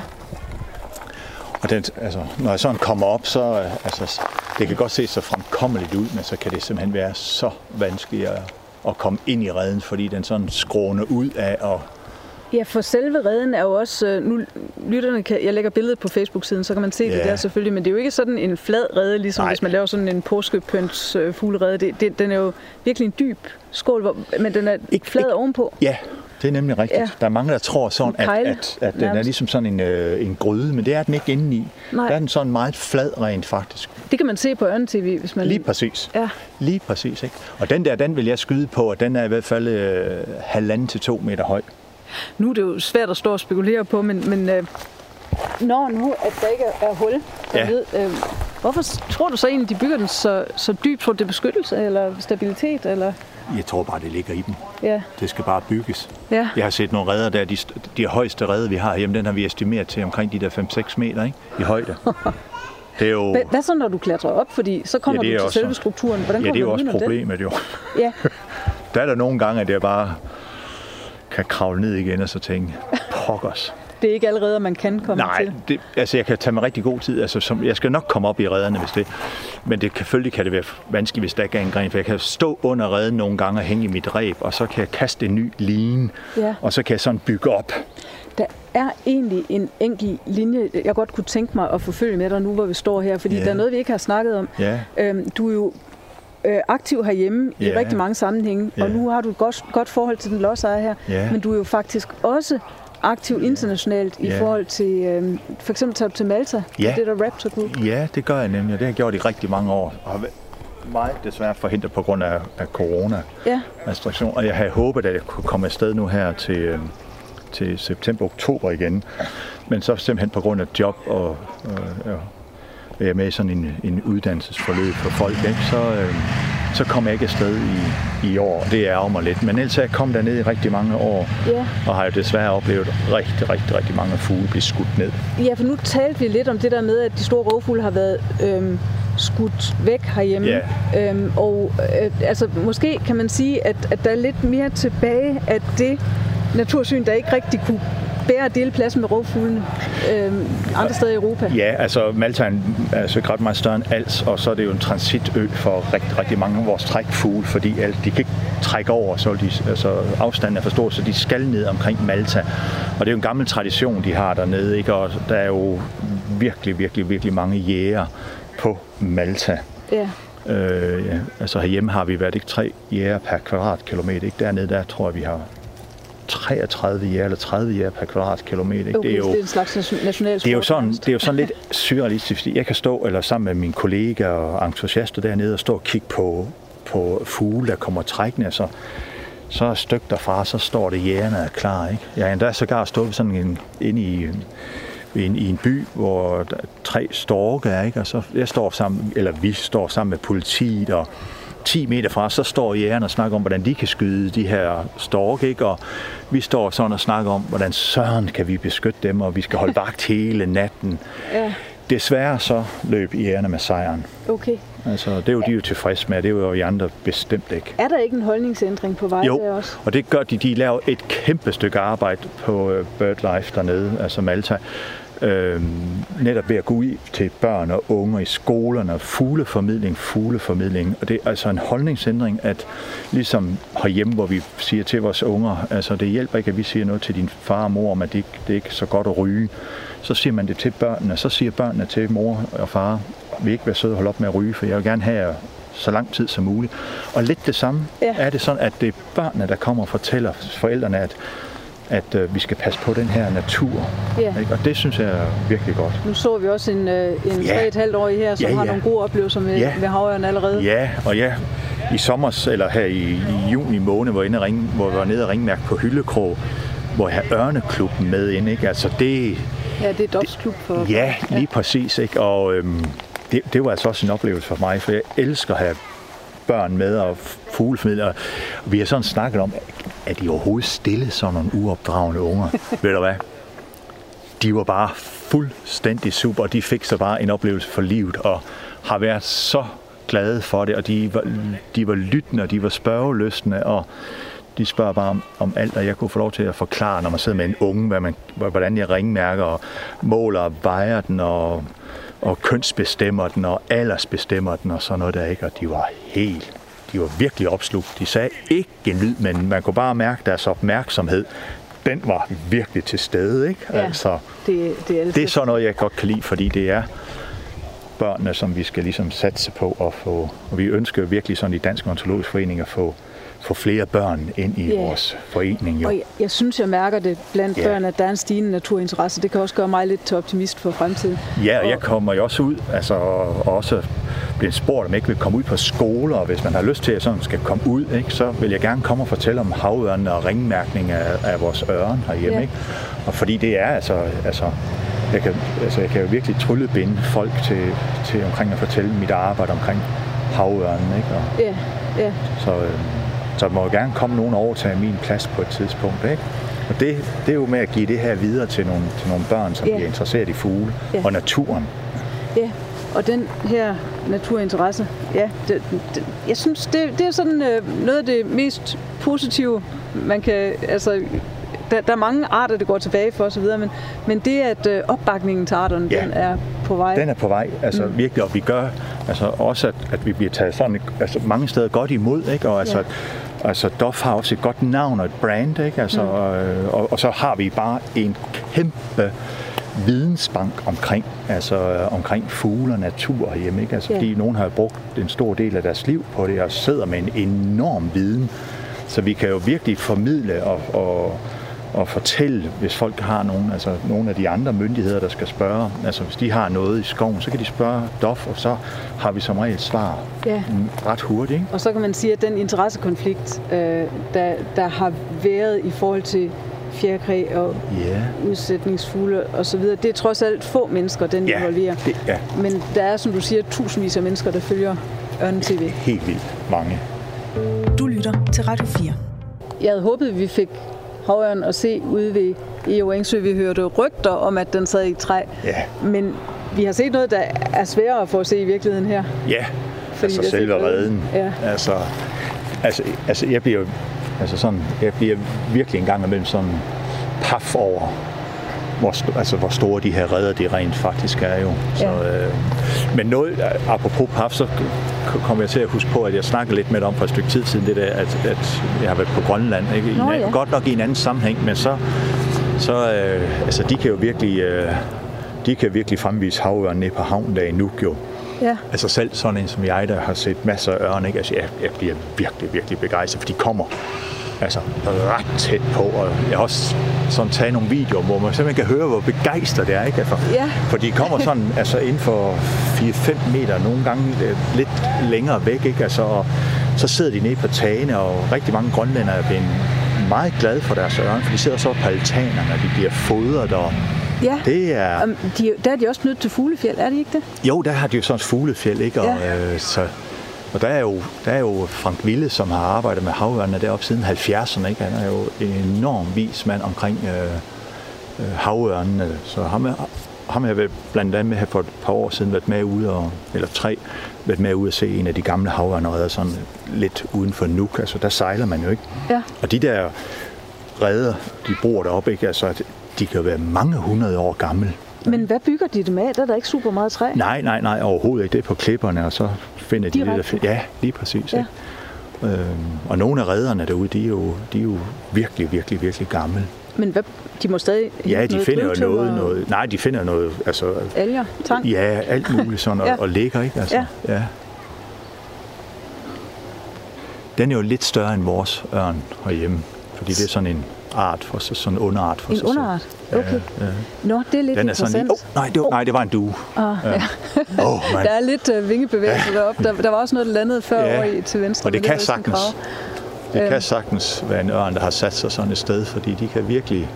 Når de, altså det der er med ørne, nu kigger jeg rigtig meget på dem ved Salten Langsø, og altså de kan blive siddende enormt lang tid, bare sidde og kigge, og komme, jeg kan komme helt tæt på, fordi de er så vant til at se os. Ja. Men hvis der kommer fremmed med, pum, så er de væk. Hvor er det sjovt. Ja, de Ja. kan virkelig øh, genkende Ja. øh, os, der, har, der står og kigger på dem. Det kan de være helt trygge på. Også dem nede ved Kolding, hvor der er en, der hedder Jan dernede, og Kurt Storegård, ikke? Altså, som også holder øje med det. Ikke? Altså, de kan også komme tæt på, fordi de er så vant til at se dem. ja. Øhm, Og det er på trods af, at de en gang imellem klatrer op og ringværker. nej, det er så mig, der gør det. Det Ja. gør de ikke. Øh, men men de, når de er vant til, at mennesker kommer, og de ingenting gør dem, og vi bare kigger og sådan noget. Ikke? Men altså, hvis man sådan stiller sig op i, med sit store linse og alt det der i ynglesæsonen, så, og alt for tæt på, så kan man virkelig lave ballade. Ja. Fordi så rejser de af redden og bliver virkelig ophidset, og så kan kraver og ravne og alt muligt komme og prædere. Mm-hmm. Ikke? Så man skal virkelig overholde de øh, regler, der er omkring ingen forstyrrelser i yngletiden, og de første 3-4 uger efter klækningen, så er det vigtigt, at de får fred, fordi Ja. ja. der er ungerne for små til at kan, kan klare sig selv i forhold til kraver og sådan noget, der kommer ned. Og det, du siger med, at de ikke er bange for de mennesker, de er vant til, det forklarer vel også Ja. næsten, altså, at der kan være så kort afstand Ja. fra lodsejerens bolig her, og så hen til det redetræ, den har valgt. og, og også, at nu har de garanteret hørt den der ATV blive tændt rigtig mange gange. Ja. Det vender de bare til. Det kan vi se nede på Hyldekrog ved Rasmus Romme, der bor dernede. Ikke? Altså, altså, han kommer ind med sin ATV der, ikke? Og, og hund og det hele, ikke? Og de, altså, de ved, nå, det er, det er ham.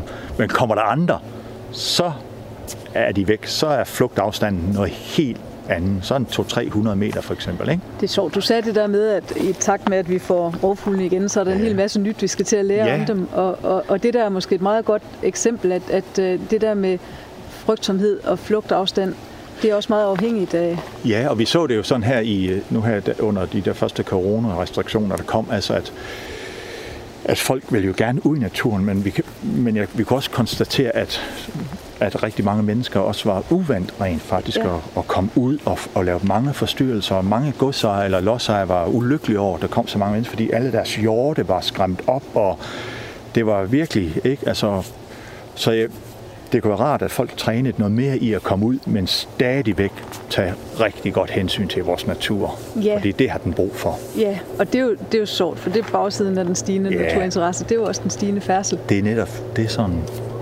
lige bagsiden af medaljen, ikke? Ja. Ja. Og Så. vi skal også til at runde Ja. af. Ja, jamen, så vil jeg bare sige, at det har været en super spændende tur. Selvom vi ikke mødte havørnen, Kim, så så vi dens rede, og det, for mig er det øh, er faktisk en noget større oplevelse, fordi øh, man kan tage til Eo Engsø og Ja. ofte have held med sig. Ja. Men det her, det er jo øh, et helt særligt privilegie at få lov at se, hvor den faktisk har opfostret sine unger. ja, lige præcis jo. Så, Så det kan være, at jeg vil ikke love noget som helst, men det kunne jo være, hvis vi kan få det til at passe, at, at de kan komme med ud en gang og så se, hvis, hvis alt kan gå op i en høj enhed og, og, og se en ringmærkning, hvordan det rent faktisk foregår. Uh. Så kan jo fortælle det lyder spændende. ikke, lytterne om, hvordan det også foregår, og det foregår tit i god ro og mag. Så Ja, ja der Men vil også så tak. være garanti for at se en ørn, kan man sige. det vil da. Det vil da. Så, øh, men det har været super smadret spændende og dejligt bare sådan fra hoften af og går og snakke med jer. Ja, jamen, og med dig. tusind tak for alle de gode historier, og ja. øh, at du delte ud af din store viden om danske rovfugle. Ja, så velbekomme.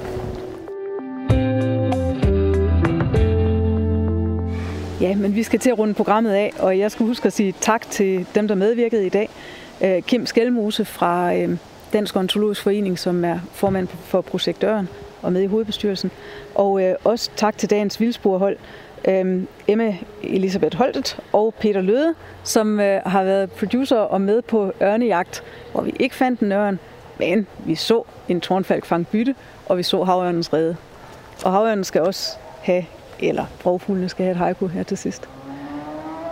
Store vingefang griber mange hjerter, men også dine høns. Programmet er produceret af Videnslyd for Radio 4.